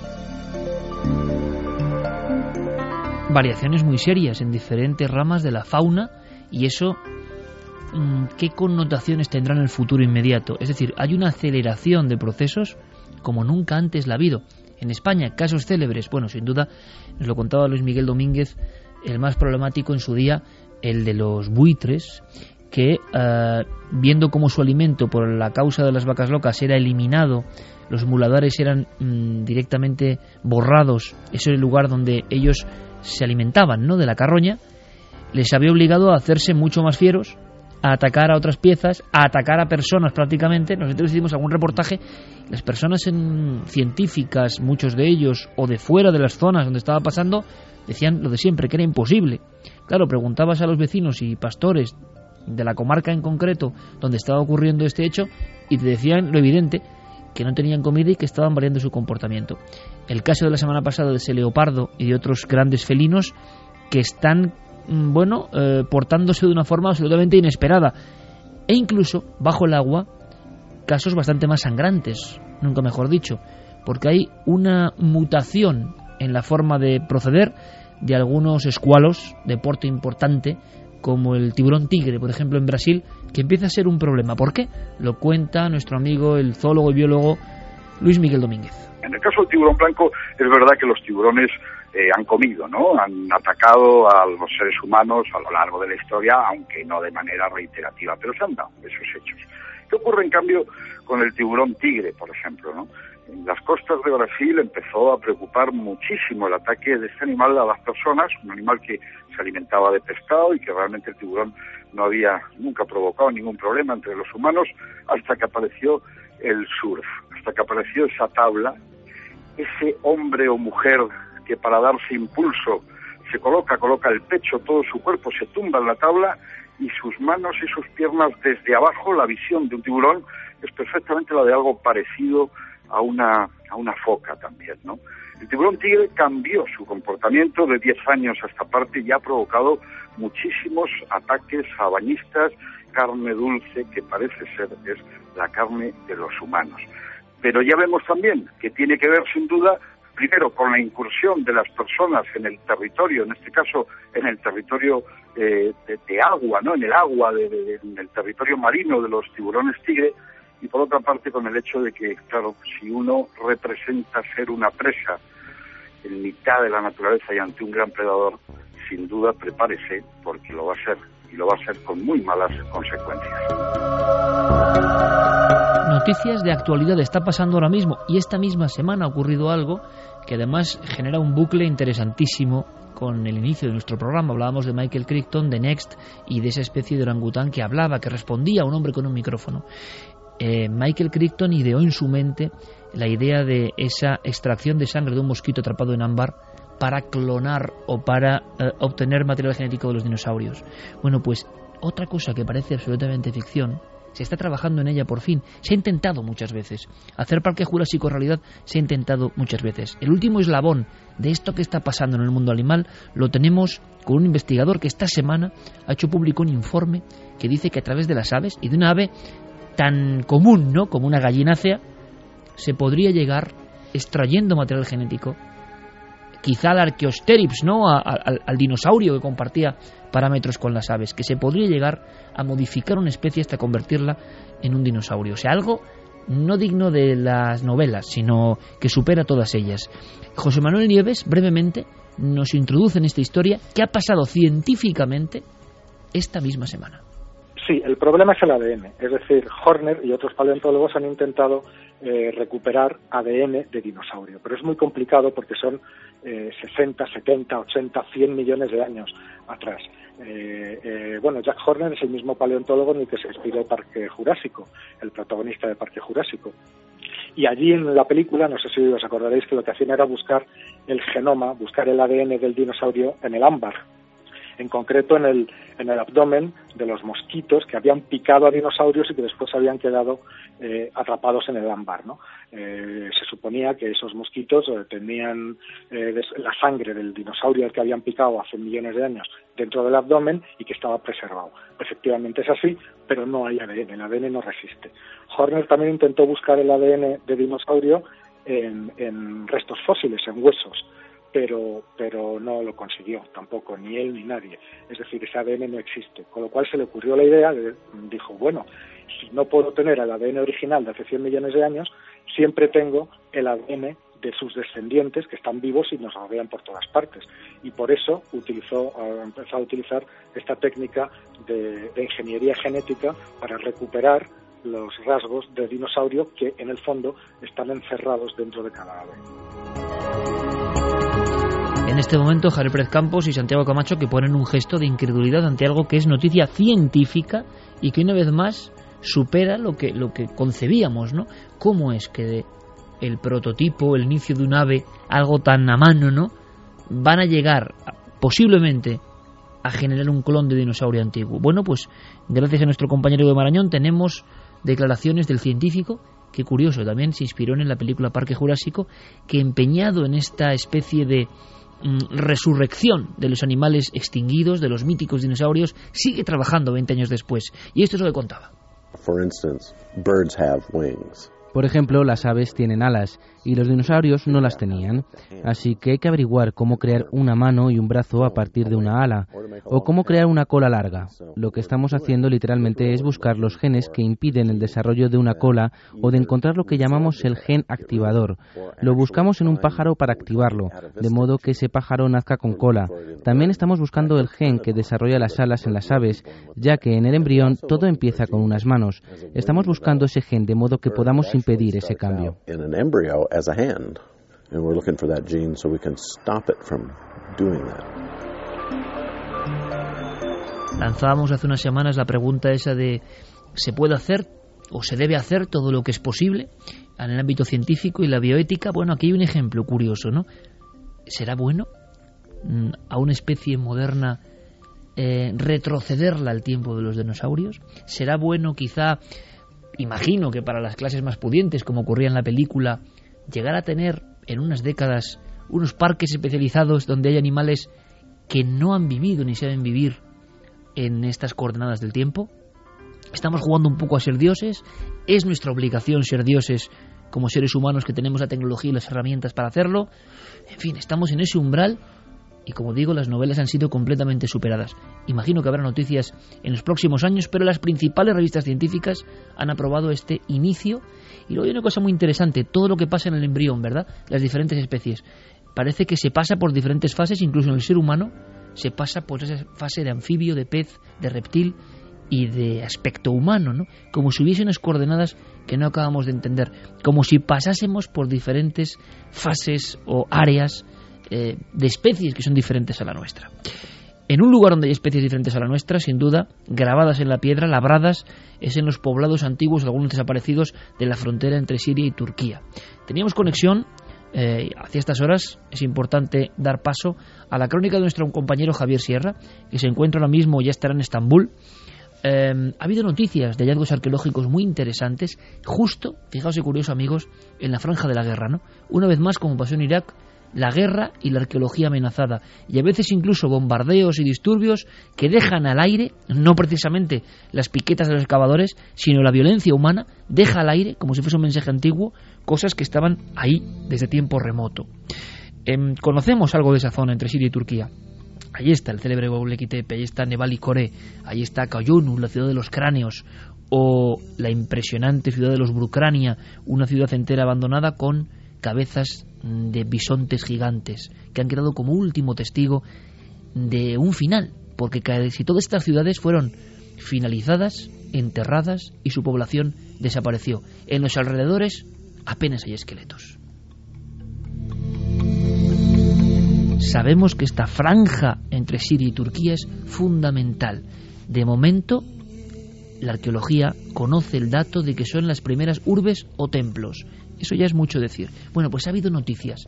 Nos las cuenta en tiempo real, 2 y 41, desde Estambul, Javier Sierra. Buenas madrugadas, Iker. Esta noche, buenas madrugadas desde el corazón de la antigua Constantinopla, desde Estambul, que es donde me encuentro. La verdad es que llevo unas pocas horas en Turquía y aquí, después de los primeros tanteos, lo primero que salta a la vista es que el país no tiene demasiado hueco en sus medios de comunicación en estos días para los asuntos que más nos interesan, para el misterio. Está todo un poco arrinconado y sobre todo está arrinconado por eh, las noticias que tienen que ver con el conflicto en Siria y con los problemas que tiene Turquía en esa frontera. Pero es que en esa frontera hay un elemento que llama mucho la atención. Hay un lugar que se llama Karkemis, eh, es una mm, zona arqueológica que se extiende por 90 hectáreas, que fue eh, dominio de los antiguos hititas y que se encuentra justo repartida entre la frontera de estos dos países. En ese lugar donde en estos momentos hay aproximadamente unos 100.000 eh, exiliados por la guerra civil, por la guerra interna en, Siria. Y es curioso porque en ese lugar han estado trabajando hasta hace pocos días eh, expertos de varios países en la búsqueda de los restos de una antigua acrópolis que podría arrojar bastante luz sobre el papel que jugó esa zona fronteriza en la antigüedad, como te digo, hace nada menos que cinco milenios. El equipo que ha estado ahí excavando es un equipo de la Universidad de Bolonia y han desenterrado en estas últimas fechas eh, fragmentos de estatuas, mm, incluso mosaicos de época posterior ya romana, cilindros con inscripciones, estatuillas de divinidades como votivas eh, de todo tipo eh, que abarcan un periodo amplio de hace entre 5.000 y 3.000 años y por lo tanto se están enfrentando a la reconstrucción de un pasado que desde luego resulta fascinante. Yo es una zona que conozco bien, Iker, porque eh, la he recorrido, toda la zona de Gaziantep, tú también la conoces, en la Anatolia, y en esos lugares eh, hay algunos eh, poblados muy poco conocidos que estoy seguro que van a dar eh, pie a muchas noticias en los próximos meses y años. en concreto recuerdo haber visitado no hace mucho tiempo un lugar conocido como Yesemek. Yesemek era una antigua cantera de la que se extraían grandes monolitos que después se convertirían en estatuas en la antigua Babilonia. Todavía allí a medio hacer, casi como si fueran el recuerdo en el otro extremo del mundo de esos moais de la isla de Pascua que quedaron en el Rano Ranaco, en el volcán, todavía hoy allí en, en Yesemek, en Turquía, en la Anatolia, se pueden ver figuras inacabadas de dioses y lo que es más sorprendente, figuras de dioses estrechando la mano de reyes locales, algo que pasó a mi cuaderno de notas eh, con un subrayado y con un asterisco donde apunté que eso debía de ser investigado muy buenas noches, un fuerte abrazo desde la antigua Constantinopla y la semana que viene ahí en el estudio 1 de la cadena Ser nos volvemos a hablar cara a cara.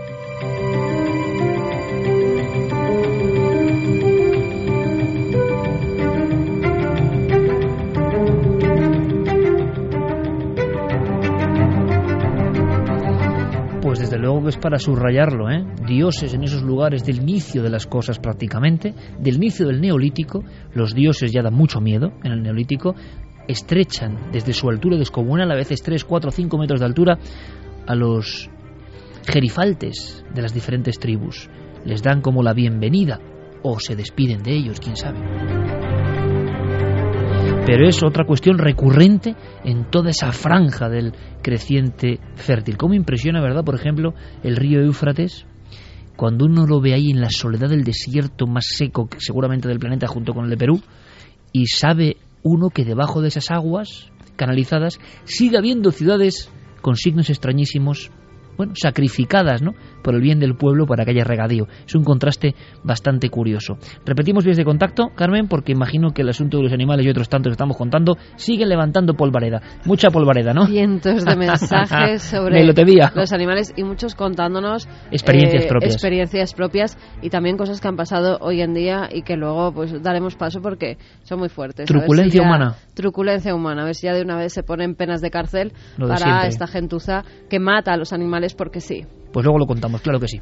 Vamos a repetir las vías de contacto. La nave del misterio nos pueden buscar en Twitter, en Facebook y en Google Plus. Y como siempre, el mail, milenio3 con número, arroba cadenaser.com. Sorteamos el libro de Javi Pérez Campos esta noche. En busca de lo imposible. Y además se lo va a mandar firmadito a las Ah, personas que les toque. por eso hay muchos tenemos, cientos de mensajes también.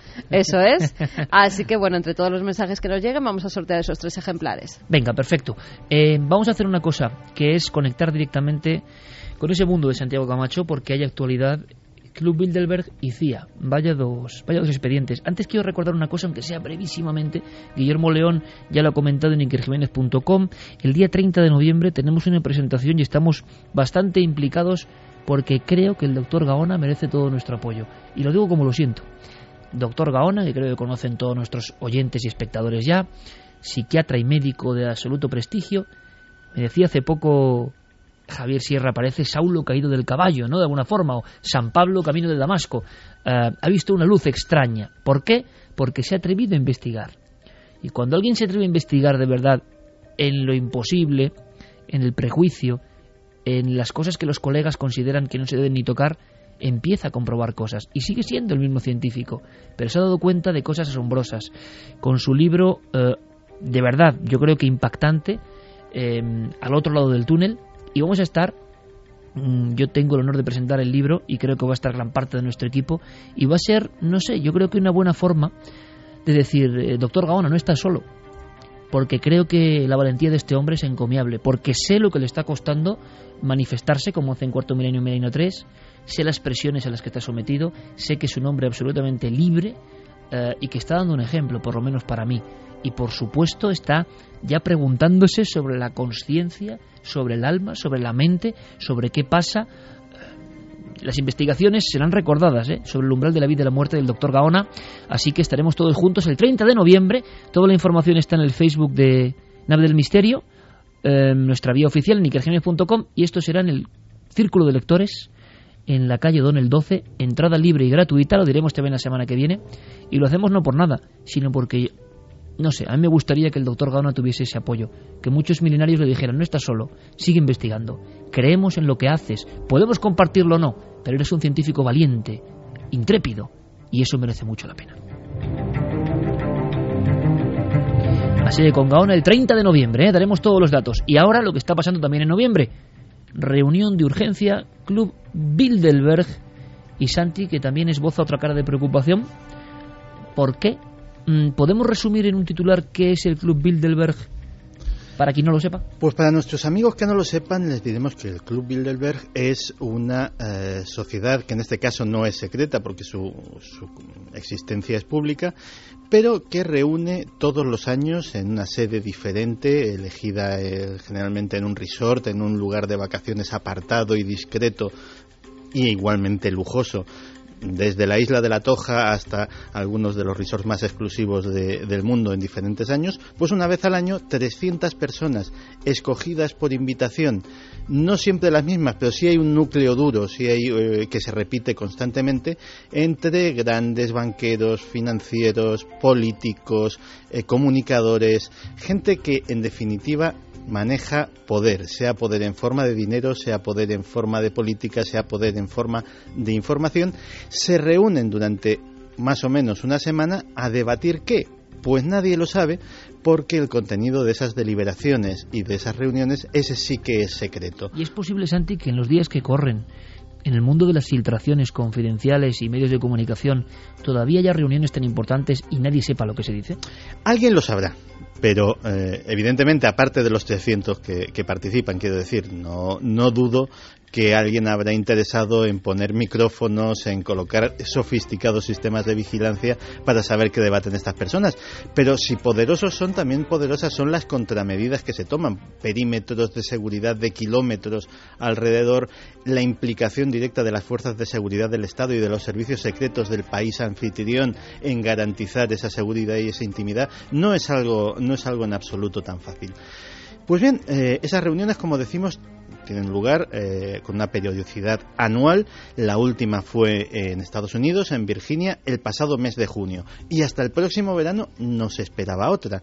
Es por eso que cuando diversos medios italianos han alertado de que precisamente ahora, en Roma, eh, en, un, eh, en un hotel lujoso pero discreto, sobre todo discreto porque está teniendo lugar en él un festival de cine que sirve esa multitud para camuflar a esos 80 participantes, pues de repente se han reunido 80 personalidades eh, muy destacadas del Club Bilderberg casi en secreto porque eh, ha, sido, ha sido descubierto.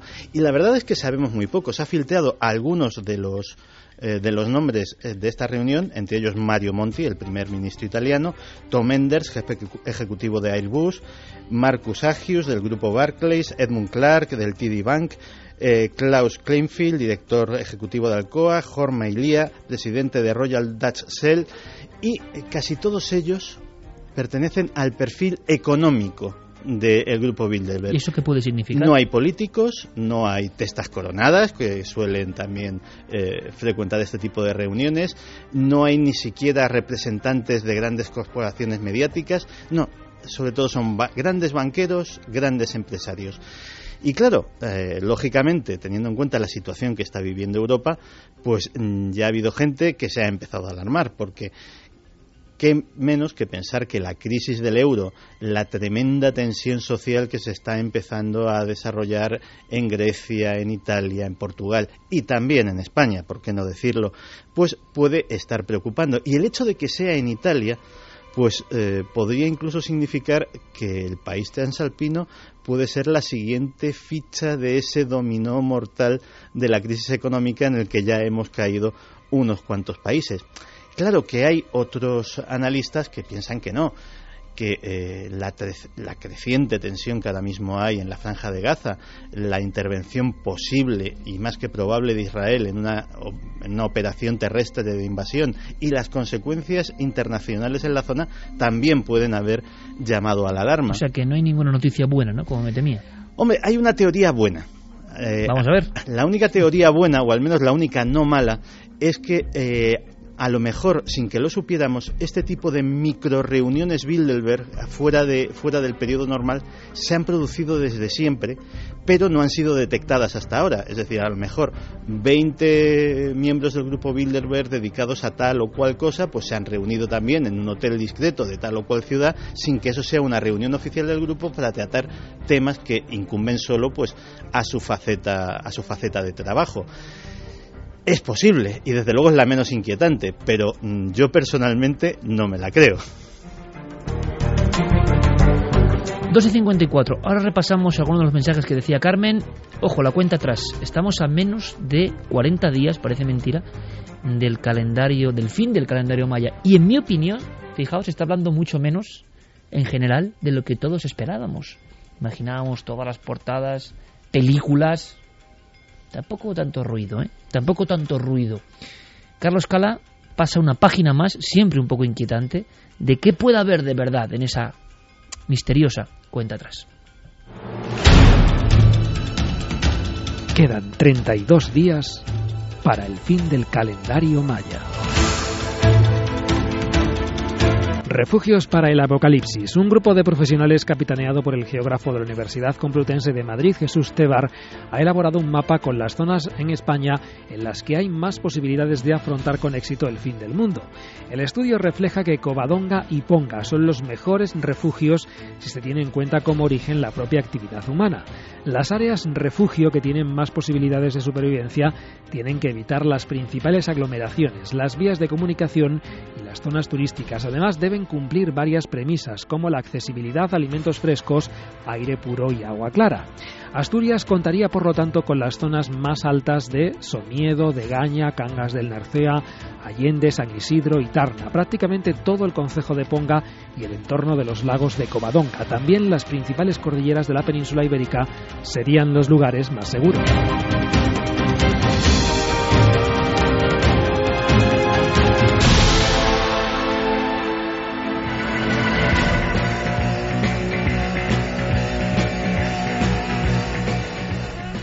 Bueno, instalaciones que también parecen como tantas cosas esta noche propias de la ficción y que en España se está negociando con ellas. Yo no sé si habrán sido un éxito, me parece a mí que no. Pero ha habido grupos de supervivencia y vendedores de estos refugios anti todo de cara al 2012 en nuestro país.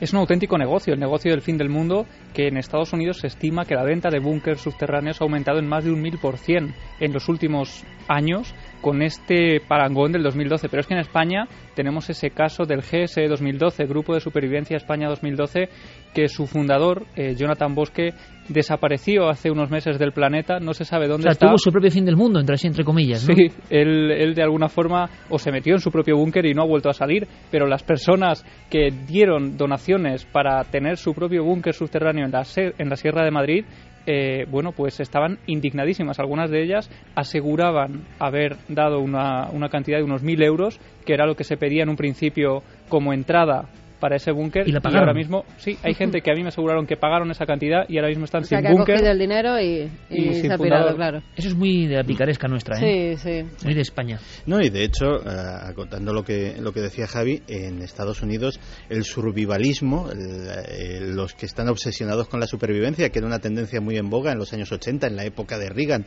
cuando una guerra nuclear se podía desatar en cualquier momento y que parecía olvidada ha renacido hay gente que está acumulando armas que está acumulando víveres, que está haciendo cursillos de técnicas de supervivencia, cursillos de guerrilla para eh, el caos que se puede avecinar, no ya por el 2012, aquí se une también la crisis económica, claro, etcétera. Todo etcétera. Magno, ¿no? Yo decía lo de España porque por desgracia hemos sido ejemplo en estas cosas varias veces, ¿no?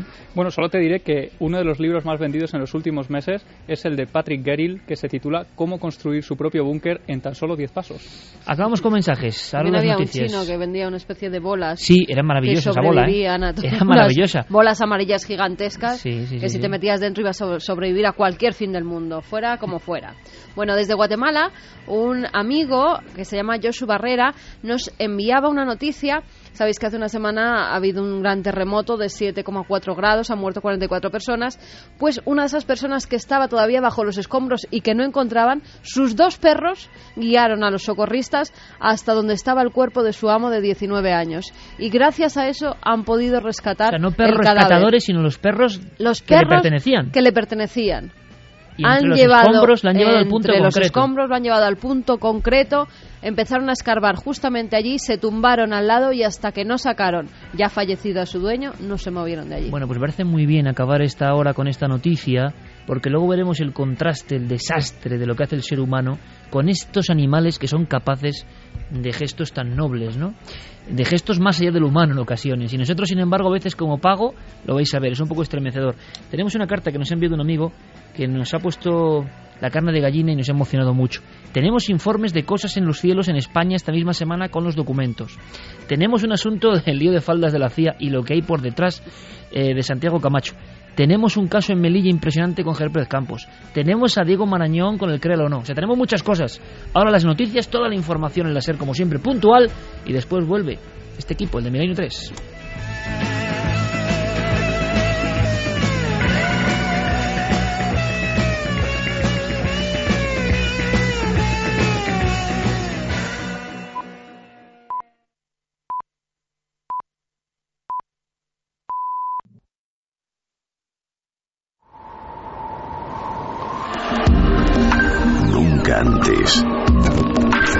Habías estado tan cerca de lo desconocido.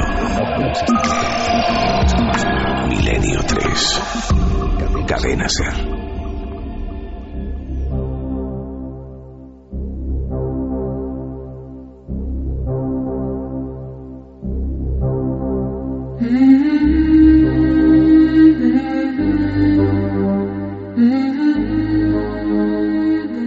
Tres y siete minutos. Continuamos. Milenio 3 en la cadena Ser, como siempre. Y como siempre, no solo a través de las vías digitales, sino a través también de las viejas cartas, ¿no? que parecen ya reliquias prehistóricas y que tienen su encanto. Recibimos pues muy buenas vibraciones y recibimos mucho afecto. En ocasiones también recibimos noticias que nos llenan, no voy a decir de tristeza, pero sí de, de un poco de, de pesar, porque es el primer impacto, ¿no? Cuando sabemos que amigos nuestros lo están pasando muy mal. Y además sabemos también al mismo tiempo que muchos que estéis ahora mismo en hospitales, en lugares de dolor, en lugares de trance, pues lo entenderéis perfectamente. He de decir que mm, hace unos días o ayer mismo, hoy mismo, llegaba esta carta en papel a las manos de Javier Pérez Campos, que daba una charla en Deimiel, pueblo de Brujas, y venía un chico que estuvo ya con nosotros hace un tiempo, que vino aquí a ver el programa, cómo se hacía, que es David Torres Calahorra, ¿verdad? Te daba la carta en mano. Sí, David ha venido además esta mañana, me consta que ha hecho un esfuerzo tremendo para estar exclusivamente allí. Me escribía anoche un correo electrónico diciendo que iba a venir a verme, a entregarme esa carta y unos libros que quería regalarnos y como digo, ha hecho un esfuerzo grandísimo para estar allí, para acompañarme en esa charla tan especial y desde luego le agradezco desde aquí enormemente eh, que haya pasado conmigo esas horas. Es que mm, enseguida vamos con muchas más cosas, ¿no? Pero a veces una carta em, te reconecta con, con el misterio de la vida y, y de la gente que lo está pasando muy mal. Y a veces, evidentemente, en este país muchos lo están pasando muy mal todos somos conscientes. Pero cuando llega una carta como la de David, que está debatiéndose prácticamente entre el más allá y el más acá, como él mismo dice, y te la manda con optimismo y te la manda diciendo no dejéis de hacer radio y de acompañarme, bueno, pues uno realmente tiene que hacer un esfuerzo ¿no? para comentarlo. Y a mí, me conocéis, me va a costar mucho comentar algunas de estas cosas. Pero me ha impactado, ¿no? Y nos da mucha energía. Es increíble cómo una persona que ha tenido varios trasplantes de médula, eh, que ha tenido, bueno, pues problemas diversos y que eh, la quimioterapia no le ha resultado y el otro otro trasplante que se ha hecho tampoco le ha resultado, eh, le hace estar en un momento que para cualquier otro sería absolutamente de depresión, ¿no? Y además tendría toda la razón. Sin embargo, él, que es milenario de pro y que tiene el alma muy fuerte, eh, y que ya nos lo hizo saber, nos escribe y nos pone en un compromiso, ¿no? de intentar hacer lo que mejor sabemos hacer o creemos saber hacer, que es hacer la radio para acompañaros en muchas ocasiones. No somos muy conscientes de cómo nuestra voz, de cómo nuestras risas en ocasiones, de cómo nuestros miedos llegan al público, ¿no? No lo, no lo percibimos. Y somos muy conscientes cuando llegan cartas como esta, ¿no? Dice que desde, resumiendo, ¿no? Porque es muy duro, David, nuestro amigo David mm, de Ciudad Real, que desde el 2008 hasta ahora, pues ha sido una auténtica pesadilla lo que ha vivido, ¿no? con leucemia y con los autotrasplantes, pero que aún así ha sido fuerte y que ha intentado aguantar y que la única compañía que tenía muchas veces, porque muchos amigos le han dado la espalda y se ha sentido bastante solo, era la radio y era Milenio 3 en este caso. Y eso impresiona lo suyo, recibirlo por escrito. Y él dice, ya no hay nada, o perdona, me equivoco, solo hay algo a lo que me he mantenido fiel. A vosotros, a vuestras voces. Eh, y nos habla de que somos un bálsamo en estos momentos en que las medicinas pasan por el cuerpo como el que pasea por el parque o como el que es indiferente ante verdades también expuestas por vuestras voces y trabajos. Tiene las ganas, tiene la fuerza este muchacho, que es un muchacho encima, que es un muchacho, para colaborar editando un libro que nos manda. Un libro sobre una mística que ocurre en Daimiel. Él ha hecho sus investigaciones, la enfermedad no le ha quitado la poca energía. Dice que desde hace ya un par de años apenas sale de casa y si sale solo para ir al hospital. Mm, los pronósticos son muy malos, dice, eh, y antes de que llegue mm, la hora, antes de encontrar el camino, eh, dice que no cree que la vida se acabe así porque así. Y que piensa, y se lo hemos enseñado en parte, o él cree que ha aprendido algo de eso, si ha aprendido algo, pues merece mucho la pena comentarlo y devolverle tanto cariño que no puede quedarse con la espinita de darnos un poco las gracias. Y yo creo que ahora me entendéis, ¿no?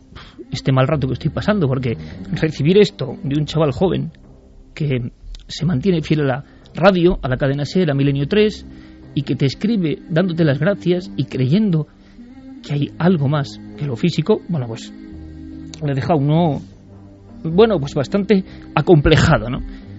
porque luego nosotros nos quejamos de las cosas, de lo que pasa cada día, del problema de no sé qué, del problema de no sé cuántos, y de si tenemos más o tenemos menos. Pero de verdad, y sé que me entendéis, cuando uno recibe, eh, pues, esta carta, una simple carta, una carta como otras tantas, pero con ese mensaje de fuerza ante lo que él considera ya que pronto va a llegar, uno piensa en, en los auténticos héroes, en los héroes de la antigüedad,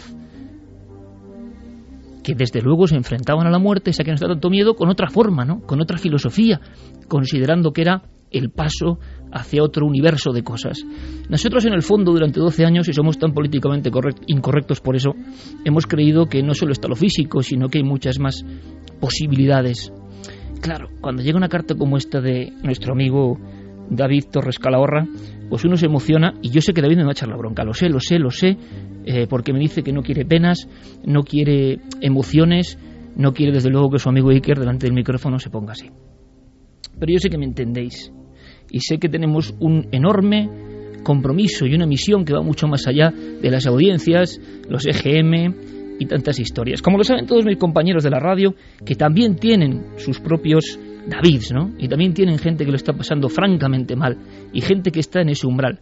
No es casual, hace poco hablábamos de personas que ante la tragedia tremenda de la vida creían que había algo más. Alguien puede hacer una sonrisa y decir, no, científicamente no está demostrado, no tienes la razón.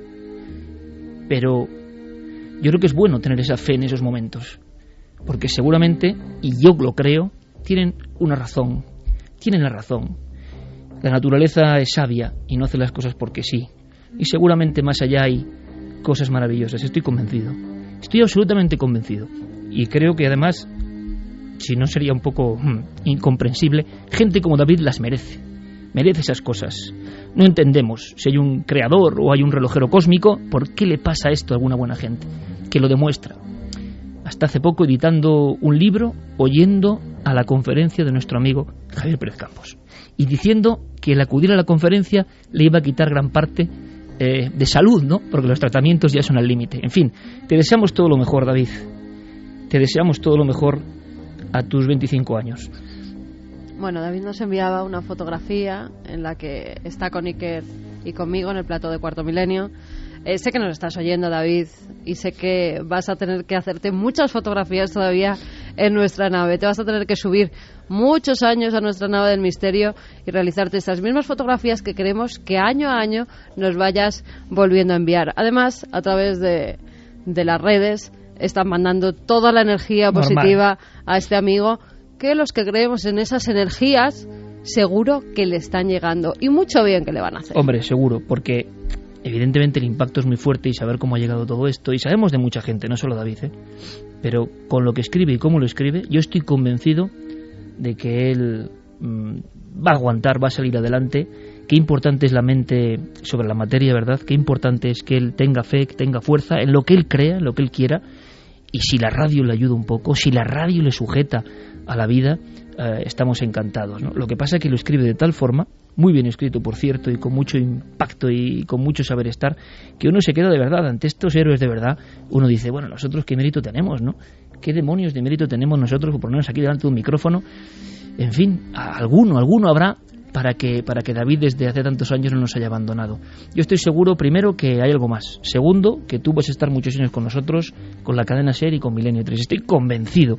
Y si es posible, pero no solo para él, sino para muchísima gente, muchísima que está en este trance, pues sintamos que muchísimos amigos, cientos de miles de amigos en todo el mundo ahora mismo, crean o no en esto, manden esa fuerza, esa energía positiva, manden ese gesto de amor, ¿no? Un poco a, a este muchacho y a tantos otros que lo están pasando francamente mal y que nos han hecho pasar un mal rato, porque somos humanos, y que uno cuando se enfrenta a esto no sabe ni, ni por dónde va a salir, ¿no? Pero yo quería que la carta de David de alguna forma estuviese presente, estuviese con todos nosotros en esta mesa. Bueno, todo el mundo está retuiteando ya y va a ser trending Hombre, topic. pues ojalá. Que le manden un libro de los que sorteamos esta noche. Todo el mundo lo está diciendo y está retuitearlo para que sea él uno de los ganadores de los libros. Bueno, David, pues- lo tienes seguro, ¿verdad? Sí, yo me encargaré de mandarle uno. Además, resulta que recibí su email anoche, a última hora, en ese viaje de camino a Ciudad Real.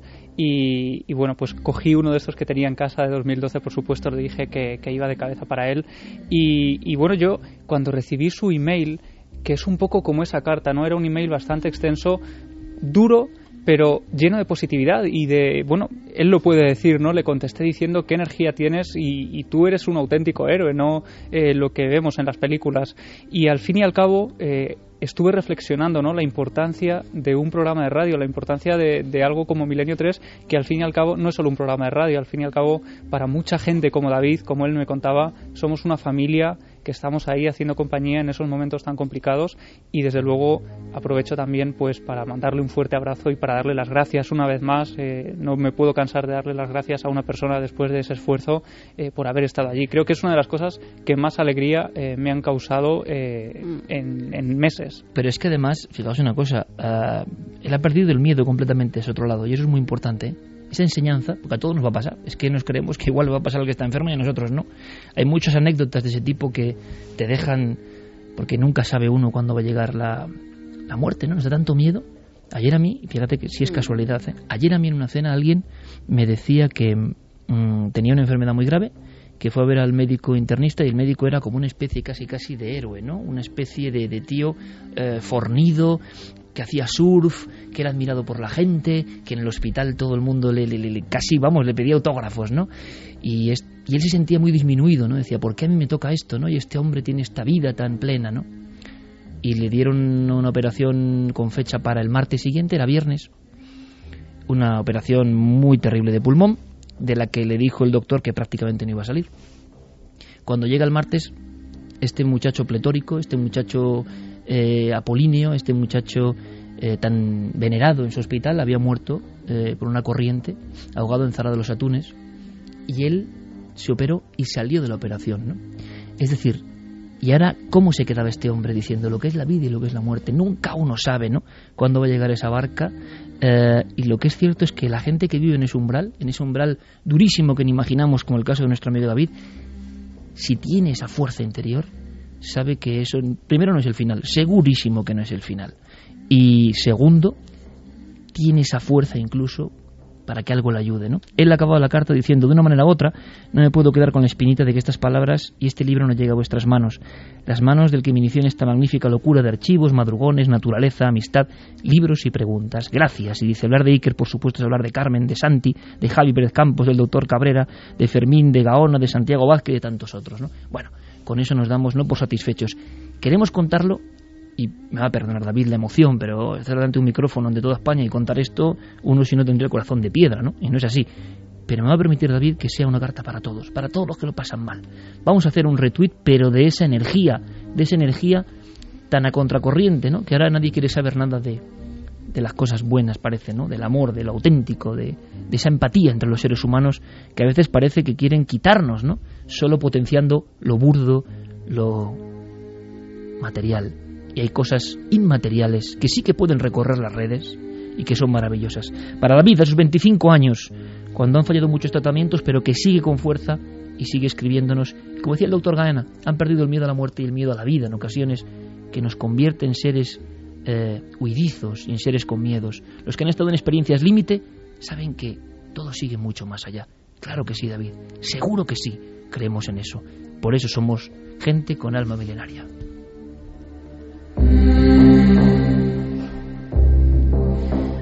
Para no correr un tupido velo, porque esto es muy serio, pero para reconcentrarnos y volver a coger fuerza después de esta carta que nos ha marcado, como he oído algunas ya en la historia de este programa, vamos con una información breve, pero muy interesante, una información que parece que conecta con aquel mítico eh, experimento Filadelfia, Santi. Esto te va a gustar, ya verás. Le informa Carlos Cala. ¿Qué amante del misterio no recuerda la extraña aventura del buque de guerra norteamericano USS Eldridge al que supuestamente se hizo desaparecer en el marco de un proyecto llamado el Experimento Filadelfia? Pues bien, aquella historia oficialmente nunca admitida bien podría estar cerca de cumplirse. Esta semana, la Universidad de Duke ha hecho públicos los experimentos de un equipo dirigido por el doctor Nathan Landy que ha creado un material nuevo con base de cobre capaz de desviar la luz que incide sobre él, convirtiéndolo en invisible al ojo humano. Este equipo consiguió que un cilindro fabricado de este metamaterial de unos 7 centímetros de ancho se desvaneciese como en una película de Harry Potter. Controlamos la luz que proviene de un objeto, la guiamos alrededor de otro que queríamos ocultar e hicimos que regresara al mismo trayecto original, señaló a la BBC John Pendry, otro de los científicos que ha trabajado en este experimento. La explicación puede parecer simple, pero llevar esto a la realidad es algo muy complejo, agregó.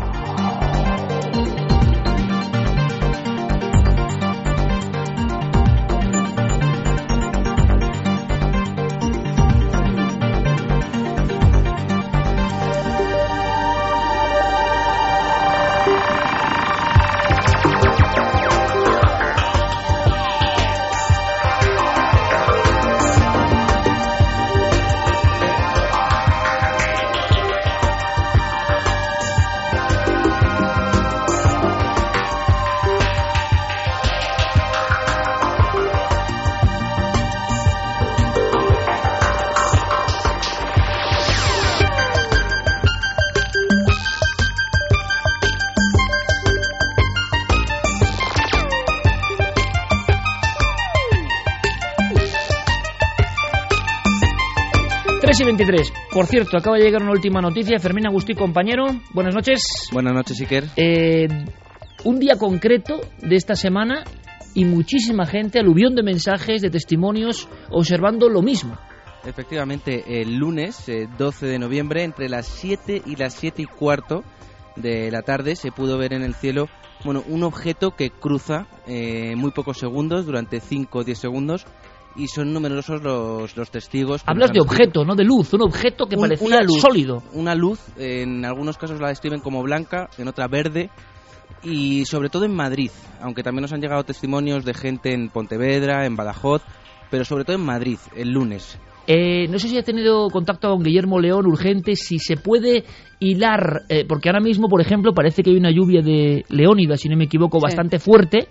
Pero claro, esto era el lunes, si había algún tipo de, conexión con ese fenómeno astronómico o no. No, Diego, eh, Guillermo, Guillermo eh, me contaba que no, que las Leónidas empezaron el 15, esto sucede el 12 y además el día fuerte fue en la madrugada del viernes al sábado.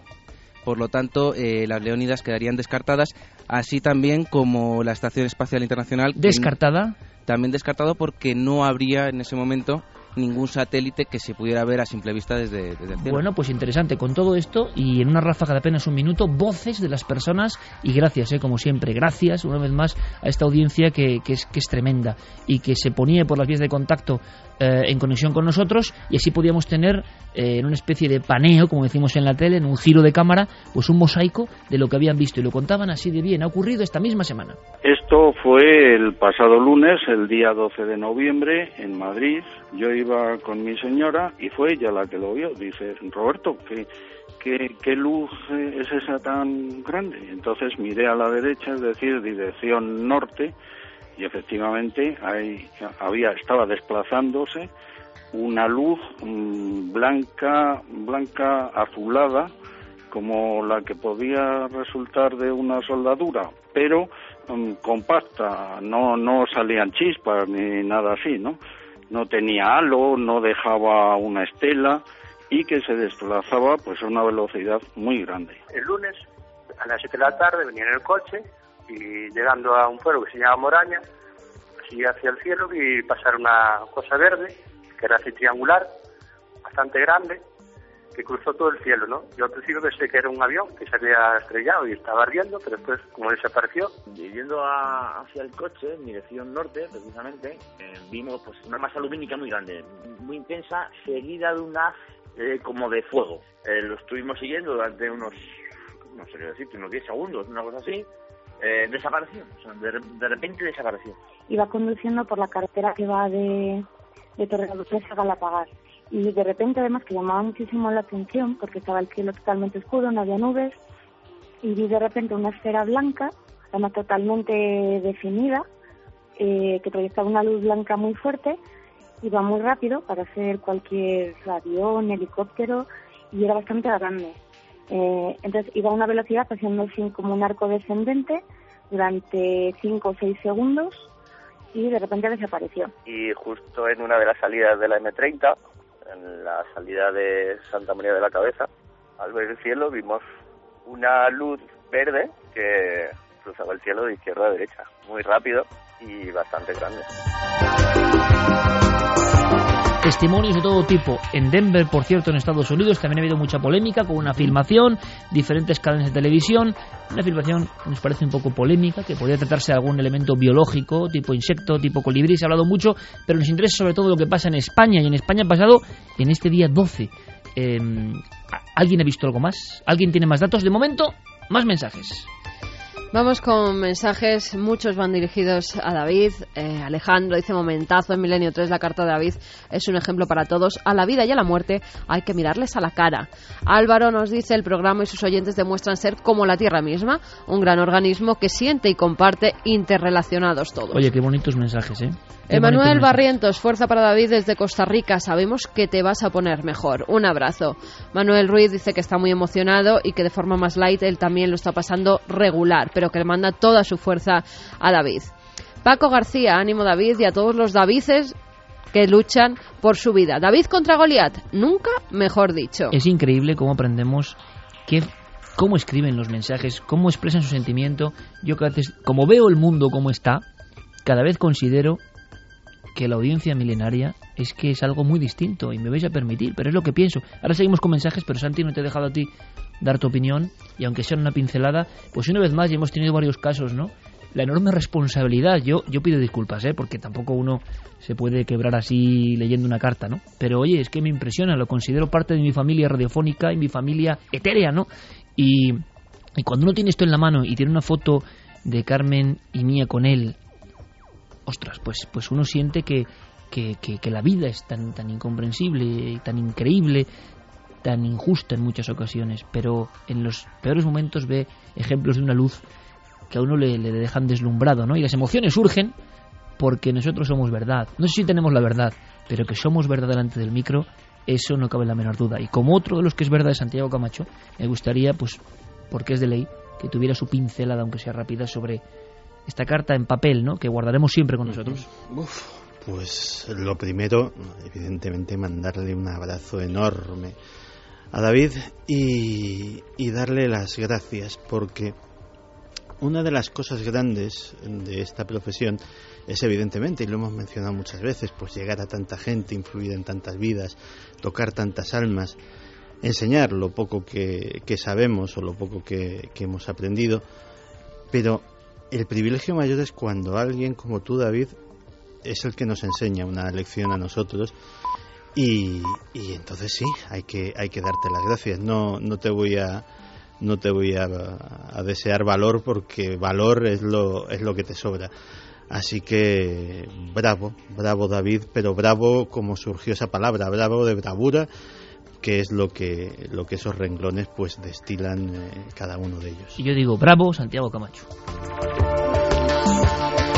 Rápidamente antes de mensajes, Fermín Agustí que pide paso. ¿eh? Fermín es que le gusta mucho hablar desde el otro lado y me pide paso. ¿Qué pasa, Fermín?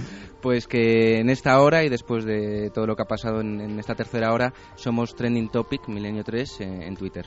Pues te digo una cosa, yo os digo una cosa, nunca me he alegado tanto de ser Trending Topic. Porque no es trending topic por no sé qué romance de no sé quién, por no sé qué disputa, por no sé qué caso truculento. Es trending topic porque creemos en ese organismo vivo y común que manda energía positiva a su amigo de la carta y por supuesto a todos los amigos que podrían escribirnos la misma carta, que igual algunos no tienen fuerza para hacerlo, pero que la escriben con la mente y con los sueños. Nosotros deseamos lo mejor para toda nuestra gente, para todo el mundo. Y me gusta mucho que a estas horas el trending topic signifique que miles de amigos están hablando de algo tan verdad, de algo tan bravo como este amigo que aún está ahí, que estará ahí seguro mucho tiempo y que si le toca hacer el viaje a la otra orilla, lo hará heroicamente y lo hará sabiendo, no como otros, que todavía queda mucha aventura y que seguro en algún lugar del espacio y del tiempo, seguro, volverá a vivir historias milenarias magníficas con mucha más gente, con muchas más almas, claro que sí.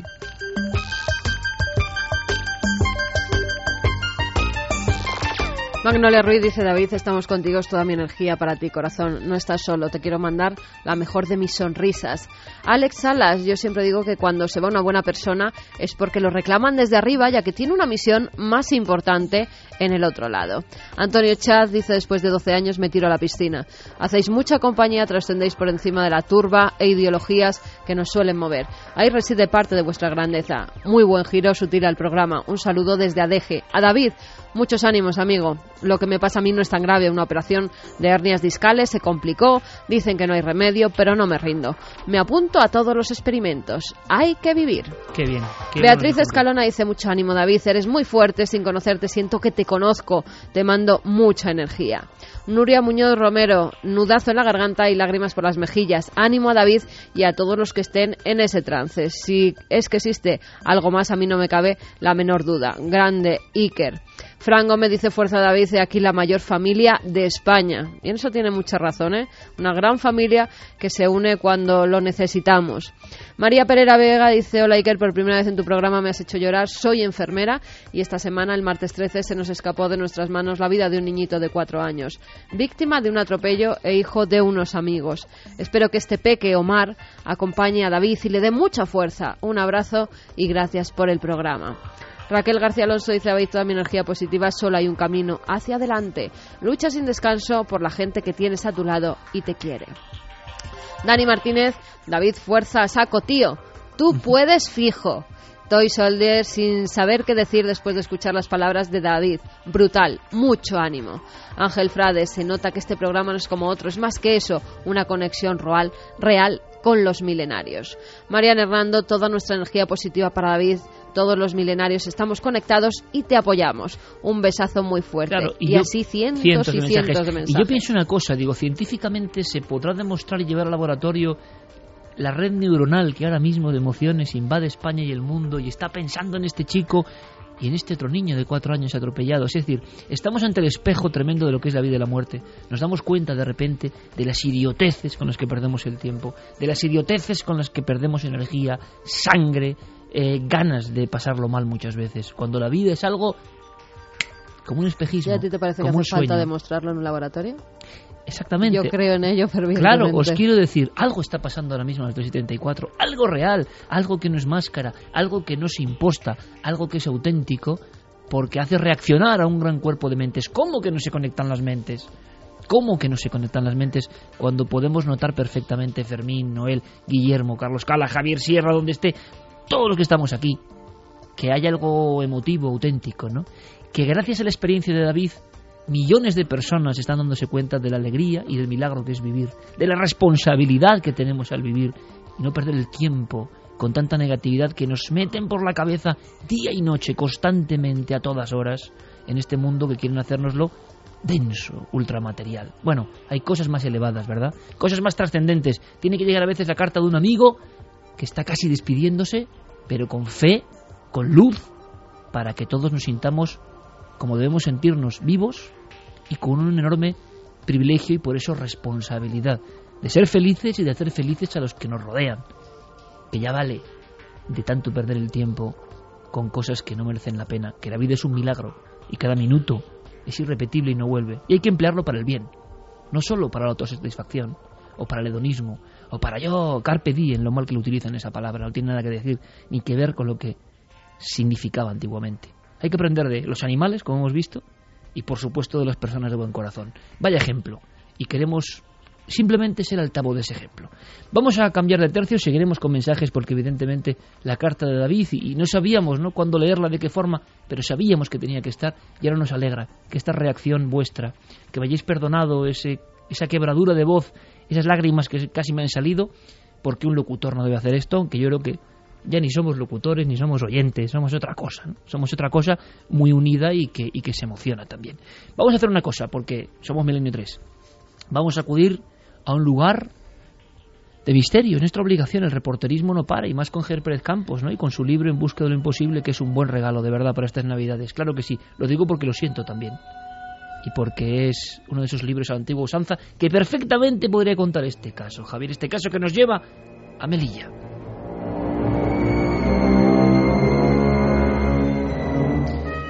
Un viejo edificio en el centro de Melilla ha sido el escenario y el foco de atención de los principales medios de la zona por una serie de fenómenos que han empezado, o bueno, que llevan viviéndose desde hace años en su interior, pero que han saltado ahora a la luz.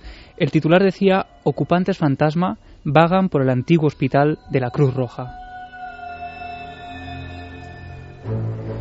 Al parecer, eh, bueno, pues este edificio que ahora es la Consejería de Economía y Hacienda de Melilla, antiguamente la Cruz Roja estuvo bastantes años cerrado hasta que se abrió hace, hace ya casi un año o poco más de un año. Desde siempre parece ser que los vecinos de la zona han hablado de apariciones eh, bastante extrañas, apariciones que probablemente nos sonarán de otros casos, esa aparición de una monja que, que, recorre los pasillos del edificio y que algunos vecinos aseguran haber visto, ahora, hace solo unas semanas, ha ocurrido que eh, una persona que iba allí a hacer unas gestiones parece haberse topado cara a cara con este, con este personaje. Hemos hablado con Rebeca Alcántara del Faro Digital y ella nos lo contaba así. Gente pues que había ido allí a hacer algún trámite o hacer algún papeleo, pues había visto, había sentido la presencia de alguien y el caso de un, de un señor que fue a pagar una factura y salió a uno de los patios de, del hospital y, entró dentro y, les dijo a, la, a las funcionarias que trabajaban allí que habían que se habían puesto una estatua de una monja en el patio. Ellas se sorprendieron porque allí no había ninguna estatua y salieron todos él insistía en que estaba viendo allí la figura de una de una monja o de una mujer y el resto de, la gente no decía que no veía nada y él eh, aseguraba que, que, lo había, que lo había visto y todas estas historias no solo tienen que ver con personas que, pasan por allí de forma más o menos habitual, sino con los propios trabajadores del edificio, que sobre todo los del turno de noche, precisamente porque parecen estar más expuestos a esos sonidos que son mucho menos habituales que por el día, sienten en algunas salas del edificio un temor bastante especial hasta tal punto de no querer ir a trabajar, de ir acompañados al trabajo, de no querer quedarse solos en determinadas eh, zonas de ese hospital. La eterna radiografía que pasa en muchos lugares, ¿no? Que hemos ido sacando últimamente. Sí, es lo que hemos eh, escuchado en tantas ocasiones y si quieres vamos a seguir escuchando a Rebeca haciéndonos una crónica de lo que está ocurriendo. la gente de seguridad que trabaja allí por la noche escuchan ruido en la, escalera que baja del sótano, que se siente la presencia de alguien. Enseguida se tiró del hilo, uno llamó a otro, mi amigo dice que la ha visto, yo tengo un conocido que también lo ha sentido, o sea que todo el mundo sabía de, lo que se estaba hablando y, y, el que más y el que menos tenía alguna relación con alguien que, que o había sentido algo o había visto algo o había escuchado algo. Claro, viendo esto, escuchando esto mejor dicho, es como para hacer un catastro de los lugares donde ocurre, porque vamos a empezar a pensar que en qué lugar histórico que ha habido obras y que luego es oficial no pasan estas cosas. Y algunas veces, solo algunas, cuando alguien toma la molestia de investigar, se da cuenta el investigador o el explorador que hay una historia que viene de antiguo, que viene de atrás, como el caso que contábamos hace un par de semanas, ¿no? de ese hostal en Madrid, que hay algo que tiene que ver con lo antiguo. Sí, en este caso, este edificio, que antiguamente era precisamente ese edificio de la Cruz Roja de Melilla, fue también el lugar donde eran llevadas las víctimas de ese desastre de anual del año 1921, donde se estima que perdieron la vida entre unas 7.000 y unas 10.000 personas. Que se dice pronto. Ahí es nada. Es una de las tragedias bastante olvidadas ¿eh? de nuestra historia. Anual 1921. Y bueno, pues en este caso, además, hay que tener en cuenta, y este es el detalle que una vez más parece dotar de, cierto interés al caso es que muchas de las mujeres que atendían a esos enfermos eran monjas. Está constatado que las monjas trabajaron en ese antiguo hospital de la Cruz Roja, pero es que parece que hay un detalle más sobre el emplazamiento del edificio.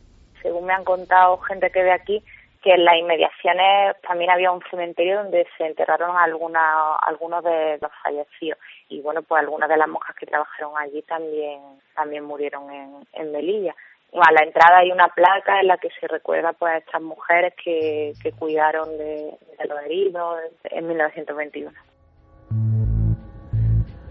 esto sí que es curioso. O sea, hay una placa conmemorativa, quizá escondida a nivel de la historia actual, que habla de esas religiosas, como tantas veces, ¿eh? gente mm, de las diferentes hermandades religiosas que dieron todo su esfuerzo para ayudar a, esas personas agonizantes. Hay que imaginar el cuadro un poco, ¿no? Y entonces en ese rincón que quizá ahora se ha aislado con las apariciones, se recuerda a las monjas, a las monjas de verdad, de carne y hueso, de hace casi 100 años. Claro, es que ese edificio conserva la estructura de lo que fue antiguamente, conserva eh, bueno pues todos los pasillos tal cual, desde luego fue remodelado para poder eh, pues ser lo que es ahora mismo esa consejería, pero eh, por fuera hemos visto fotografías históricas y es exactamente la misma estructura, una especie de edificio palaciego con unas tres alturas y una torre central con un reloj que parte esa fachada en dos. Se sabe que algunas de esas monjas están enterradas allí o cerca de allí. Sí, parece ser que hay un cementerio cerca donde están enterradas también esas víctimas eh, del desastre anual y lo interesante a raíz de aquí sería no solo iniciar una investigación histórica de, cuánto de real y de leyenda hay en todo esto, sino si, bueno, pues si alguno de los eh, de las personas que han vivido algo, incluso los propios trabajadores del edificio, si nos están escuchando ahora mismo y han vivido alguna cosa, pues que se pongan en contacto con nosotros para saber un poco más de esta historia. Y una vez más Pérez Campos será de buscador del imposible, se enfrentará, vamos a ver con qué suerte. Esto es como una lidia en parte, ¿no? Porque a ver cómo sale el toro de la información en este caso, porque podrías contar muchas cosas de vetos, de prohibición de grabar a funcionarios. Cuando hay ámbito estatal, a veces son la flauta y sí que hay suerte. Ojalá sea este caso el de Melilla, porque ni Ceuta ni Melilla están al margen de historias bastante terroríficas, muchas marcadas por la sangre antigua. Anual 1921.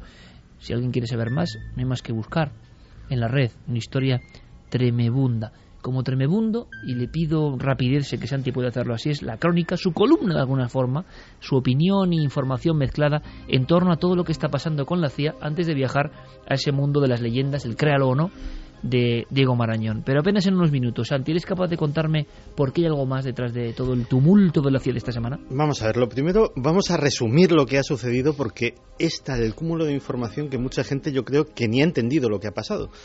Y es que eh, si Estados Unidos tenía un héroe actualmente, ese era el general David Petraeus. David Petraeus eh, es el héroe de la guerra de Irak. Es el hombre que cuando llegó a hacerse cargo de las tropas americanas impuso lo que llamaba la doctrina Petraeus, que básicamente era eh, colocar eh, pequeñas unidades patrullando toda la ciudad al modo de los policías americanos, haciéndose amigo de la gente, que les conocieran en todo el barrio y de esta manera consiguió un, un notable aumento en la seguridad de las calles que de todas formas nunca fue gran cosa en Irak, por desgracia. Pues bien, este hombre eh, parece ser que tenía una amante. Eh, hasta ahí todos de acuerdo, pero eh, esa amante, que resultó ser su biógrafa, que se llamaba Paula Broadwell, pues tuvo un ataque de celos. Tuvo un ataque de celos por culpa de una señorita que se llamaba Jill Kelly, de la alta sociedad de Tampa, Florida, que a su vez era amante de eh, otro gran general. El Novela rosa pura y dura, ¿eh? El general John Allen, que había sido el sucesor y jefe de la OTAN en Afganistán y que iba a ser nombrado ya mismo eh, comandante supremo de la OTAN en Europa. Pues bien, eh, todo esto provoca un desenlace de dimisiones y de la crónica rosa política esta que nos han vendido, pero desde luego sí tiene un trasfondo mayor. ¿Por qué? Porque parece ser que Paula Broadwell habría accedido a documentos secretos, muy, muy, muy secretos, del ordenador personal de David Petraeus, que era director de la CIA, ni más ni menos. Según la revista Time, el hombre número 33 entre los más poderosos del planeta.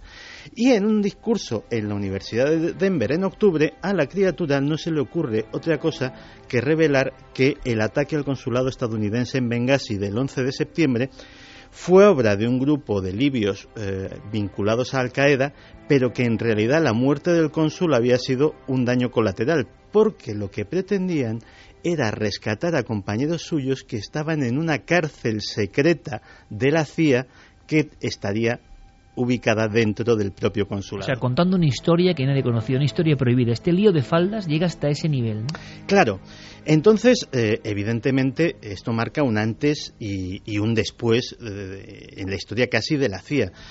Y ha llamado mucho la atención porque realmente pensemos que eh, se han estado haciendo públicos emails privados de estos cuatro personajes que hemos citado del culebrón, más la mujer de Petreus, eh, el marido del amante, es decir, un auténtico, una auténtica telenovela. Y el público norteamericano se acaba de dar cuenta de una cosa. El FBI tiene acceso a los emails de todo el mundo, porque nadie ha ido a casa de David Peteus a quitarle su ordenador principal, personal o confiscárselo o meterle mano a su disco duro, ni a la señorita amante, ni a la señorita pretendiente amante, ni al colega que tenía otra amante, sino que todo eso lo ha accedido a ello el FBI desde sus oficinas. Directamente. Y entonces, evidentemente, pues eh, la, población norteamericana pues ha entrado casi en pánico porque, como te decía, eso que estábamos mencionando antes eh, la semana pasada de que el gran hermano podía hacerse realidad, ahora lo están empezando a ver palpablemente y con pruebas de muy alto nivel. Por otro lado, los teóricos de la conspiración dicen que todo esto ha sido fruto de una intriga palaciega. Dice, claro, estamos en Estados Unidos. Estamos en Estados Unidos donde Franklin Delano Roosevelt tuvo amantes, Eisenhower tuvo amantes, Kennedy tuvo amantes, Johnson tuvo amantes y Clinton porque la amante le salió respondona. Pero si no, no se hubiese enterado nadie y el FBI lo sabía todo y hacía la vista gorda de todo. ¿Por qué convenía sacar este caso en concreto y quitar de en medio en concreto a este señor en un momento, que ya lo hemos dicho antes, en que la tensión internacional se está disparando por segundos? Pues bien, eso también está dando Paulo a muchas teorías de la conspiración. Y por último están los que dicen de, bueno, si esto hubiese sido un simple lío de faldas, ¿por qué dimite este señor? Pues este señor forma parte de una cosa que se llama eh, la cadena de continuidad del gobierno. La cadena de continuidad del gobierno son apenas una veintena de hombres que no solo el presidente, ellos también tienen la llave, tienen la tarjeta cifrada que abre el maletín nuclear. Si al Esto es de novela absoluta ya. Claro. Si al Los hombres de la llave. Efectivamente, si al presidente le pasa algo, se recurre al vicepresidente. Siempre tienen que ser dos. Es decir, tienen que abrir dos ese, ese balón, como lo llaman en clave los eh, miembros del servicio secreto, y acceder a los códigos que dispararían las armas nucleares norteamericanas. Y eh, para hay una cadena de pues si este está muerto pues el otro si no el otro si no el otro y eh, Petreus como director de la CIA pues ocupaba un determinado puesto. Esas personas está dictaminado que sean de una reputación intachable hasta el punto, y, lo, lo, leí esta semana y me llamaba muchísimo la atención, que si uno de ellos, por ejemplo, va al dentista, algo absolutamente común, desde el momento que cruza el umbral del dentista, queda inhabilitado hasta que un médico de las fuerzas de las fuerzas militares le examina, ve que la intervención ha sido correcta, que no le han implantado un microchip, que no tiene una cápsula de cianuro, que vaya usted a saber, y entonces firma el acta médica y se le vuelve a habilitar. Es decir, se llega a esos niveles de paranoia. Claro, si uno de ellos tiene un amante que encima tiene acceso a su información más confidencial, pues evidentemente eh, ha llegado el momento de dimitir, amigo. Lo que se cuece detrás de este hacer eh, del que habla todo el mundo a nivel internacional y que para los conspiranoicos, como perfectamente diseccionado de Santiago Camacho, tiene mucha más oscuridad. Hay oscuridad en lo que trae Diego Marañón, créalo o no. Hubo aquí apuestas, todo el mundo en contra, excepto Carmen, que decía que la historia era real, esa mujer que desaparecía, se esfumaba en su hotel. Veremos ahora estadísticas. Entra ya en escena, se abre el telón, Diego Marañón, nuestro detective del insólito.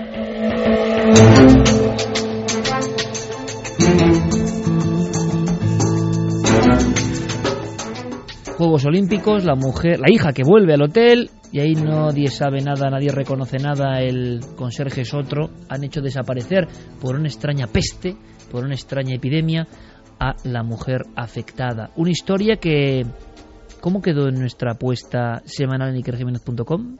Pues la gente no se lo cree. 69,4% dice que es falso, que la historia es completamente falsa, y que es verdadera un 30,6%. El hotel que cambiaba un poco hasta casi casi de aspecto y de personas, ¿no? Para encubrir por la puerta trasera o por las puertas traseras eh, la historia de cómo evacuar a esa mujer que tenía un extraño mal. Es quizá la historia eh, con más votos negativos o de falsedad de todas las que hemos emitido. Diego Marañón, compañero, buenas noches. Hola, ¿qué tal? Buenas noches a todos. 69%, ¿eh? No está nada mal. ¿Y?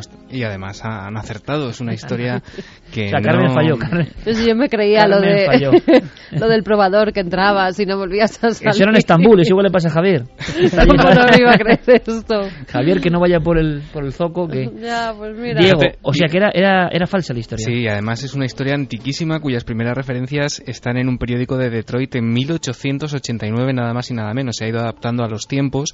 Eh, se han hecho infinidad de novelas películas, incluida, por ejemplo, Alarma en el Expreso de Alfred Hitchcock, se basa en este argumento. También un capítulo de la serie Alfred Hitchcock presenta cinco años después. Incluso, además, eh, podemos escuchar, Iker, si quieres, un corte súper breve para que la gente vea que, esa historia dio para bastante en el séptimo arte. Por favor, deme la llave. Número 342. ¿A quién desea ver, mademoiselle? Oh, veo que lo ha olvidado. Yo me hospedo aquí. ¿Perdón? Yo quiero la llave de mi habitación. ¿Su habitación, su apellido, por favor? Winthrop, señorita Winthrop. Estoy aquí con mi madre. Winthrop. No está. Eh, oh, lo siento mucho, mademoiselle. Es evidente que. Ah, bueno, creo que se ha equivocado usted de hotel. Pero este es el hotel. Lo recuerdo todo. Oh, lo siento, mademoiselle. Mírelo usted misma. Número 346 bueno, grande nuestro compañero Diego Marañón, porque estás eh, viviseccionando de alguna forma el arquetipo de una leyenda urbana que se ha ido copiando una y otra vez, ¿no? Sí, fíjate, incluso el último ejemplo, variando un poco el argumento, lo teníamos en el año 2005 con esa película de Jodie Foster, Plan de vuelo desaparecida, es verdad, en la que era la hija, ¿no? La que desaparecía y bueno, todo el mundo en el hotel en pleno vuelo, ¿no? Efectivamente, que había subido y que había embarcado a ese vuelo sola, ¿no? En fin, un argumento con paranoia que como ves lleva dando que hablar durante más de un siglo. Lo que pasa, Diego, que expresa perfectamente el miedo, ¿no? Cerebral que tenemos a, a desaparecer en cualquier momento en una gran urbe, ¿no? En un traslado. Claro, es uno de los peligros eh, de los que nos alertan las leyendas urbanas. Vamos con la siguiente historia, eh, que tiene que ver con un hallazgo terrorífico, ¿no? Con una criatura.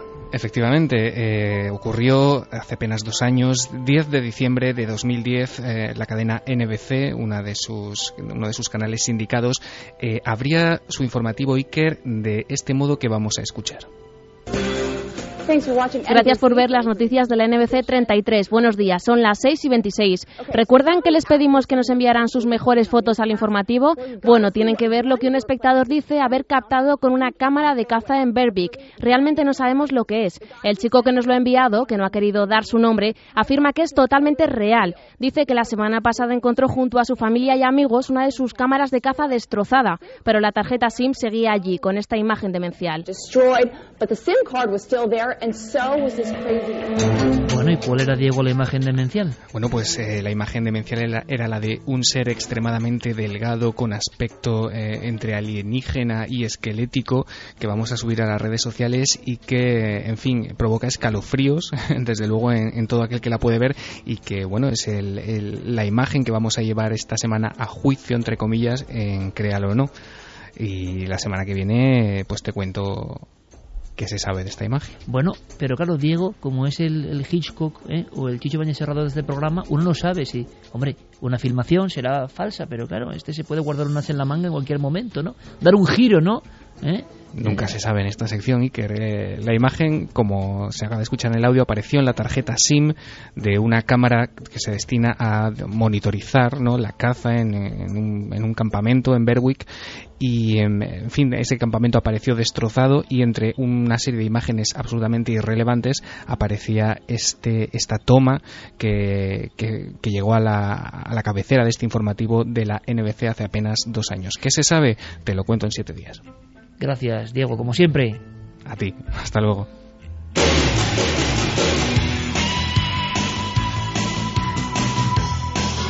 Pues como diría que le hagan sus apuestas, ¿no? Eh, yo no sé qué puede ser. Ahora mismo no sé qué puede ser. Lo que sí sé es que es el momento final, hoy más que nunca, gracias a todos, eh, de vuestra rúbrica, vuestra firma directa de mensajes a nuestra nave del misterio radiofónica.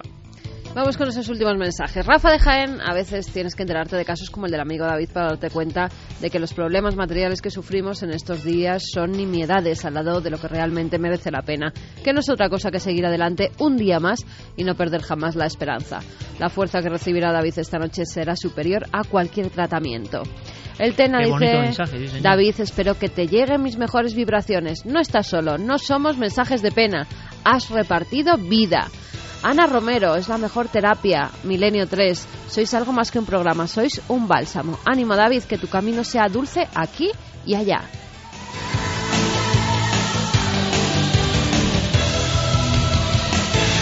Paloma Valentín nos decía David, mucha fuerza, recorro tu mismo camino, aunque no estoy tan adelante, pero por desgracia todo llegará. Es como aire nuevo oír a alguien con esa fuerza. Estoy contigo. Guillermo Santa Fe, saludos milenarios. Conozco a una mujer, la cual el miércoles 21 hará 10 años, que los médicos le pronosticaron que le quedaban unas cuantas horas de vida. Tiene 75 años, cuatro bypass de corazón, entre muchas otras intervenciones. Es una persona muy especial para mí, un ejemplo más de la capacidad de superación de los seres humanos. Muchísimos ánimos, David. Estoy seguro de que te recuperarás pronto. Ten fe, hermano. Diego Lozábal, que hoy han dicho adiós a un buen amigo, que alguien allí arriba le llamó, tenía una enfermedad, desde aquí decirle que nunca le olvidaremos. Carlos Jaime, siempre te recordaremos. Ánimo David, sigue luchando y desde aquí todo mi apoyo por tu recuperación.